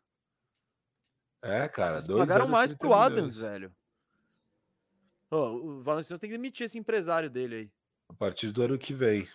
Dois anos, 30 milhões. Então Não. ele, ele tem mais dois anos com o Pelicans depois dessa temporada. Ô, Val- Alô, Valanciunas, demite seu empresário, que ele não só fez você ficar no Pelicans, como ele fez você ficar no Pelicans por 60% do valor que você deveria ganhar. Pra É, ficar no cara, Pelicans. Se ele vai pra free agent, se ele pega 15 milhões, fácil. Ele pega 15 milhões de qualquer lugar, velho. Exato. Tipo, ele pega 23 na, na free agency tranquilo. Se ele, mas, tipo, tranquilo, assim. Foi um crime esse contrato aí pro, pro Valanciunas. Já vale processar o seu próprio agente aí. Mas, Firo, o que eu queria dizer? Pro torcedor do Pelicasso, eu já queria lançar a proposta. É, já tá muito claro o que esse time tem que fazer. Tank.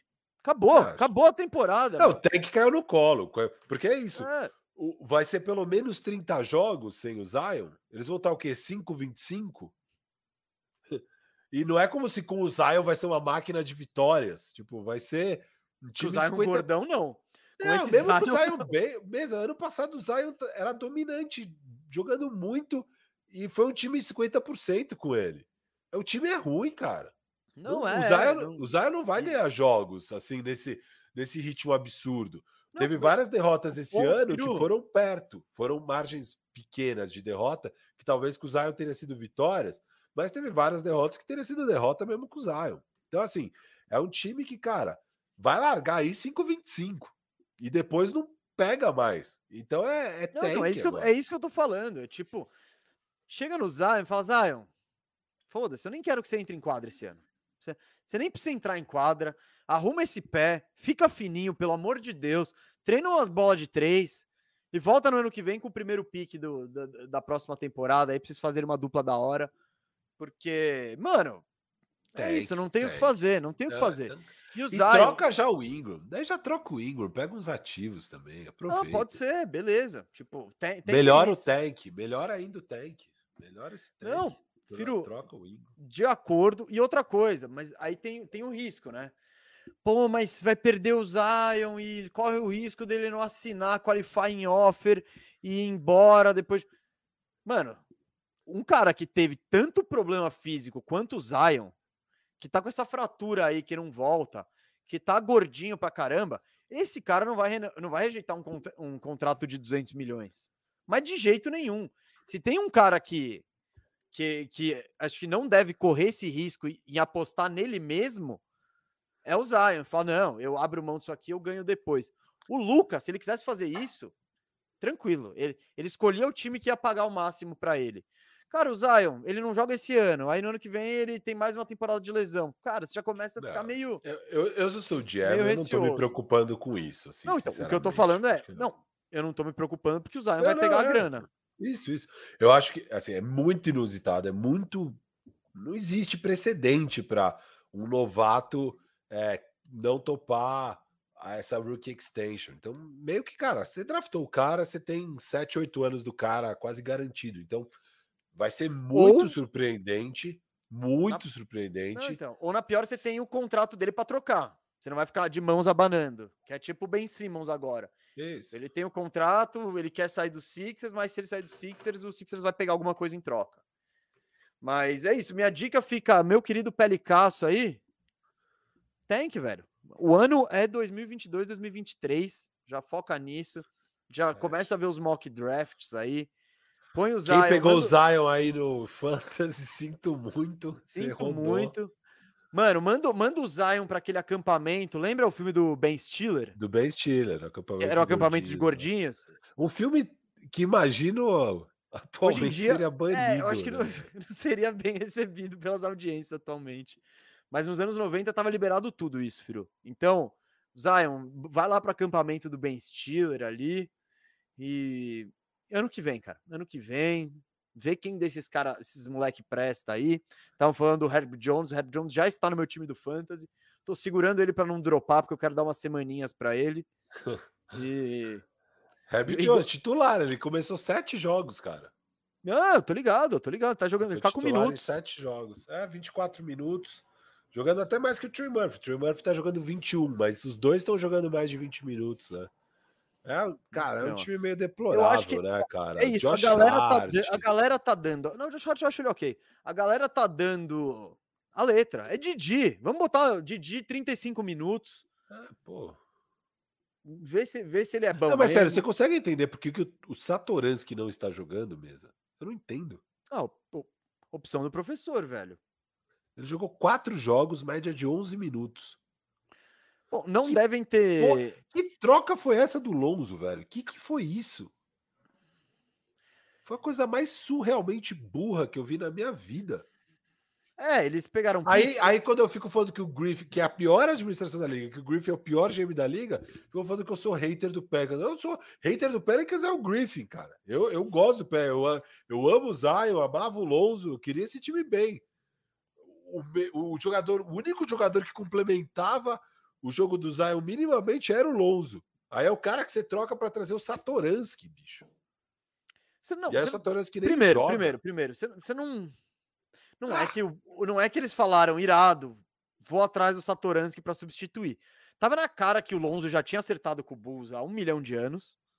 Tipo, tanto que tá tendo negociação aí para ver Cara, ele pode acertar o quanto ele quiser. Sim, Se eu você sei. cobrir a Ah, qualificação.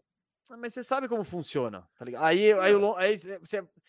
Bom, as good. O Clippers já não é um lugar de good vibes. Imagina. Pelicans. O Pelicans. O, Pe- o Clippers é good vibes total, galera. Mas o, o Pelicans não é um lugar de good vibes ali. Imagina a família Ball caus... Imagina esse circo com mais o circo da família Ball com o Lonzo Pistola. Tipo, não não é produtivo. O problema foi o resto, não é tipo deixar o Lonzo embora. É o que, que você vai pegar do Bulls. Eles podiam ter pego tipo o Tadeusz Young, sabe? E não pegaram. Então, sei lá, né? Tipo, eles preferiram o Satoransky, pelo visto. Aí não Cara, tá usando, não, não alinhou Não, com o professor. É, não, Pelicans, Pelicans é. cara. Enfim, é esse tancão. Já, já é o. Vai ser boa essa briga do tanque no Oeste, né? Porque Houston, cara, é um horror. O OKC é um horror. Esses três Só aí. contra o Lakers que o Houston não é horror. E o OKC, a vitória deles, você acha que foi contra quem? É verdade. Tem uma vitória o OKC. E contra o Houston foi, cara, tivemos que rezar pro arremesso do Kevin Porter não cair. Ei, Leicão. Com com o trio arrebentando no jogo contra o Houston. Os caras fizeram 90, 84 pontos somados, o Big Tree do Lakers ali no, no jogo contra o Houston. Teve que o LeBron arrebentar no último quarto e mesmo assim ainda precisamos torcer. É, foi aquele. uma coisa bizarra, né? Você Foi aquele bizarro momento. O lance livre lá? O lance livre, o cara bateu, converteu os lances livres. Aí Ah, can- tiraram, tempo, cancelaram. cance- tiraram. Ah, eu achei da hora isso. Ah, é Ah, mas perdeu a posse. Foi tudo bizarro. Não, não. Foi, não, o que foi, o que foi esquisito é tipo, beleza, eu acho que tudo bem tirar os pontos, né? Mas o, o bizarro é, mas ele sofreu a falta, então teria que ter a posse de bola. É, perdeu a posse.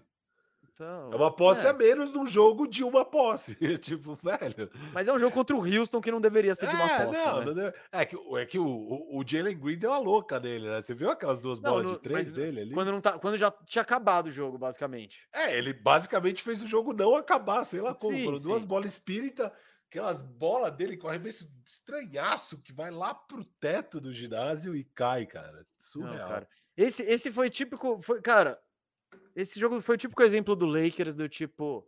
Vamos tentar integrar o Westbrook, vamos tentar fazer isso. Mas o que funciona mesmo é dar bola na porra da mão do LeBron, faz o pick and roll com o Anthony Davis ou com quem quer que seja. O seu garoto Shengun, o LeBron deu uma aula pra ele, porque ele foi quatro vezes pra cima do Shengun. Não, foi, foi. Ele Tipo, falou, legal, faz. o- Ele falou, gente, que bosta. Ele, falou, ele, deve- ele devia estar pensando, mano, que bosta essa porra desse time. Lá vou eu de novo ter que carregar o, o- o piano. E aí, mano, e foi, foi isso. Foram quatro ataques que o Lebron fez a mesma coisa. Ele infiltrou com tudo. O Shengun lá pff, não teve nem chance de contestar, de dar problema. O Lebron levou ele que nem, cara, sei lá, que nem uma folha no vento ali. Mano, e, e- e é isso. Quatro bandejas, aí Aí o Lakers dá aquela, ufa, abri 8, 7. É. Volta, Westbrook, vem cá, vamos jogar. E aí, emoção até o fim. É, que tava sem o Westbrook esse tempo todo, era o É lógico. Austin Reeves em quadra ali. Isso. Aí quando o Westbrook volta, é aquele, aquele bug. LeBron tentando tentando encaixar ele no jogo, deixar o Westbrook à vontade. O Westbrook vendo aquela bola de três e falando: Ah, meu, eu não resisto. Vai. Bem. Então, tipo. Hoje tem Leicaço contra o KC de novo. Será que vem a segunda vitória do KC? LeBron já Ah, não joga. Já não joga? Ah, mas Ah, aí. não, LeBron não vai jogar esses jogos. LeBron vai jogar. Mas jogou, jogou contra o É, Houston, né? Teve Mas que é que ele jogar. já não tinha jogado dois jogos, acho, sei lá. É, esse calendário do Lakers de começo de temporada, e é até por isso que eu tinha falado que o Lakers ia começar arrebentando o ano.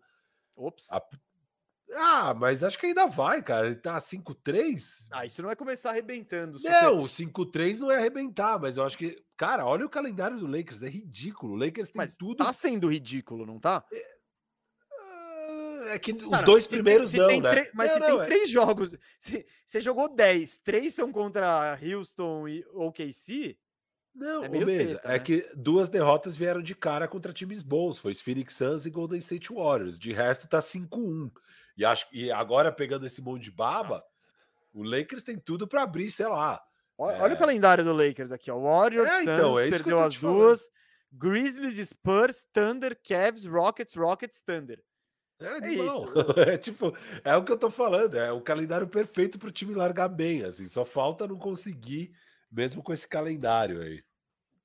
Ah, grande Lakers aí, sempre. Não, não dá passar o programa em branco sem falar do Lakers aí. Já falamos. Tem mais alguma coisa aí, Firu? Não, cara, não. Tá É, eu quero só pedir desculpa para quem empolgou com eu falando que o Zion ia ser o décimo melhor esse ano. Não vai ser esse ano. e, não, porque. E aí você pegou o cara alto no fã. Eu, eu não tava alto nele no fantasy, não, porque já tinha saído notícia da lesão no pé e tal. Era, era cagada anunciada ali pegar ele alto no fantasy. É, mas. Ops. Talvez Ops, fique né? pro ano que vem esse Zion top 10 aí mesmo. Esse Não, ano derrubou a aqui, credibilidade do nosso ranking. Pro ano que vem, gente, fica tranquilo que eu pensei num sistema, num formato É, que vai vai ser um- evitar isso. Vai evitar, vai evitar Vai esse evitar. Drew Holiday em 18. Você tá com a lista aí? Esse Drew colocou Holiday foi Drew tipo Holiday- 22. foi Não, tipo não. 22. Foi, foi. O Drew Cara, Holiday o Ben foi 20. 17. Então foi Drew Holiday 19. Pode ser. é o seguinte. Beleza. Beleza, aí pode É. ser, mas. ah, o- Mas é isso, eu acho mais, ma- e mais detrimental aí é o. É o, é o Quem Zion diria os maiores erros da lista provavelmente foi Zion alto demais e Paul George baixo demais. Quem diria, né? Quem, Quem diria? Quem diria? Enfim, Ai, isso, que, eu- ai, isso ai. eu não fiz minha brincadeira de deixar o Paul George cair até você escolher ele. Porque eu ia Paul fazer George, isso. Paul George Eu- tá calando os críticos aí, cara. Paul George tá Hum. calando os críticos. É, então, porque que críticos. Eu, é, com certeza, ele deve ter feito aulas de português aí na intertemporada, ouviu o Ah, bandejão. mandaram, mandaram os cortes legendados pra ele. Ele falou: não, Ah, não, esse cara tá de sacanagem comigo. Esse cara me trata como Jordan Clarkson, não dá. Eu vou. Mas é isso. Bom, gente. Ó, eu acho queria. eu foi um queria- bom programa, acho que Foi, calma, calma, calma. Só tem, um, só tem um recado, aproveitar que a galera não foi embora ainda. boa. Galera, daqui a pouquinho, às seis da tarde, eu vou estar no Instagram da Netshoes entrevistando os caras do Franca. Eu vou estar entrevistando o Lucas Dias, que é jogador, e o Elinho, que é ex-jogador, seleção brasileira e tudo mais, e hoje é o técnico da equipe, então vai ser um papo legal ali, seis da tarde, vai ser um papo de uma, uns 40 minutos, uma hora, e vai ser, pô, convidando todo mundo a aparecer lá, dar aquela moral, mostrar que o, o Bandeja tem influência, porque, né, gostaríamos muito de ter um Netshoes aqui ó, em, em algum cantinho aqui, botar um cupomzinho aqui embaixo, pá. Então vamos dar uma moral ali, a audiência do Bandeja, cola lá no Netshoes, Boa, boa. é, fala que fala que vocês são tudo bandejeiro aí E, e é isso. E o papo vai, espero que seja bom também. Os entrevistados são bons. Acho que vai ser divertido. É isso. Não é no meu Instagram, não é no Instagram do Bandeja, é no Instagram da Netshoes. Netshoes. Então, vá lá e espero que você curta. Agora sim, Firo. Boa. Monstro, eu vou assistir também. Eu vou, eu vou falar também. Oh, entra lá. Boa. Posta nos stories que eu compartilho também. Me marca, me marca no seu stories. Vou marcar. Compartilha, vou marcar no... compartilha do canal também. Aí já com, com, com o link ali para onde vai ser no da Netshoes. Isso, isso, isso, isso. É. Ó, eu tô achando que a Netshoes vai te chamar pelo seu Instagram. E aí vai ser no Instagram não, da Netshoes com não. você. Tipo, eu imagino que o Elinho vai estar no Instagram da Netshoes e você no seu. Não, não, não, não, não, eu que vou entrar no. Eu, eu, eu sou ah, o então Netshoes. Tá. Eu sou o é Netshoes. Eu então sou o Netshoes por um dia ali. Então vou, ter meu, vou ter meu dia de 3 milhões de seguidores. Ó, oh, será que um dia você hein? chega lá, mesa? Não. Não. Você acha que não? Nunca vai não, ser essa figura. Falando de basquete no Brasil, acho que não. Se eu casar com a Megan Fox, sei lá. Talvez, assim. Eu preciso casar com alguém que, que, me, que me catapulte, ou ter algum rolo, ou, ou lutar boxe com o Jake Paul, sei lá, velho. Eu tenho que, eu tenho que apelar para essa galera que já é gigante nas redes para levantar a gente. Sei lá, você podia arrumar uma briga no, no, no, estádio do Palmeiras com o Fred do Desimpedidos. Com o Mamãe Falei, cara. Eu encontrei ele um dia na saída do, do estádio. Aí se dá para arrumar uma briga, hein?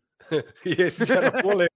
cara, imagina minhas redes sociais se eu arranjo treta com. Se, ah, se bem que. É, enfim, tá. É, enfim, dá, dá para arrumar. É, é, cavar briga na internet mesmo. É não, não. E, o mamãe, e o Mamãe Falei virou deputado com essa proposta: arrumar briga com pessoas. é então, verdade, ele ia nos tipo, lugares arrumar briga. É, arrumando pessoas. briga. Então você pode usar, usar a fórmula dele para você.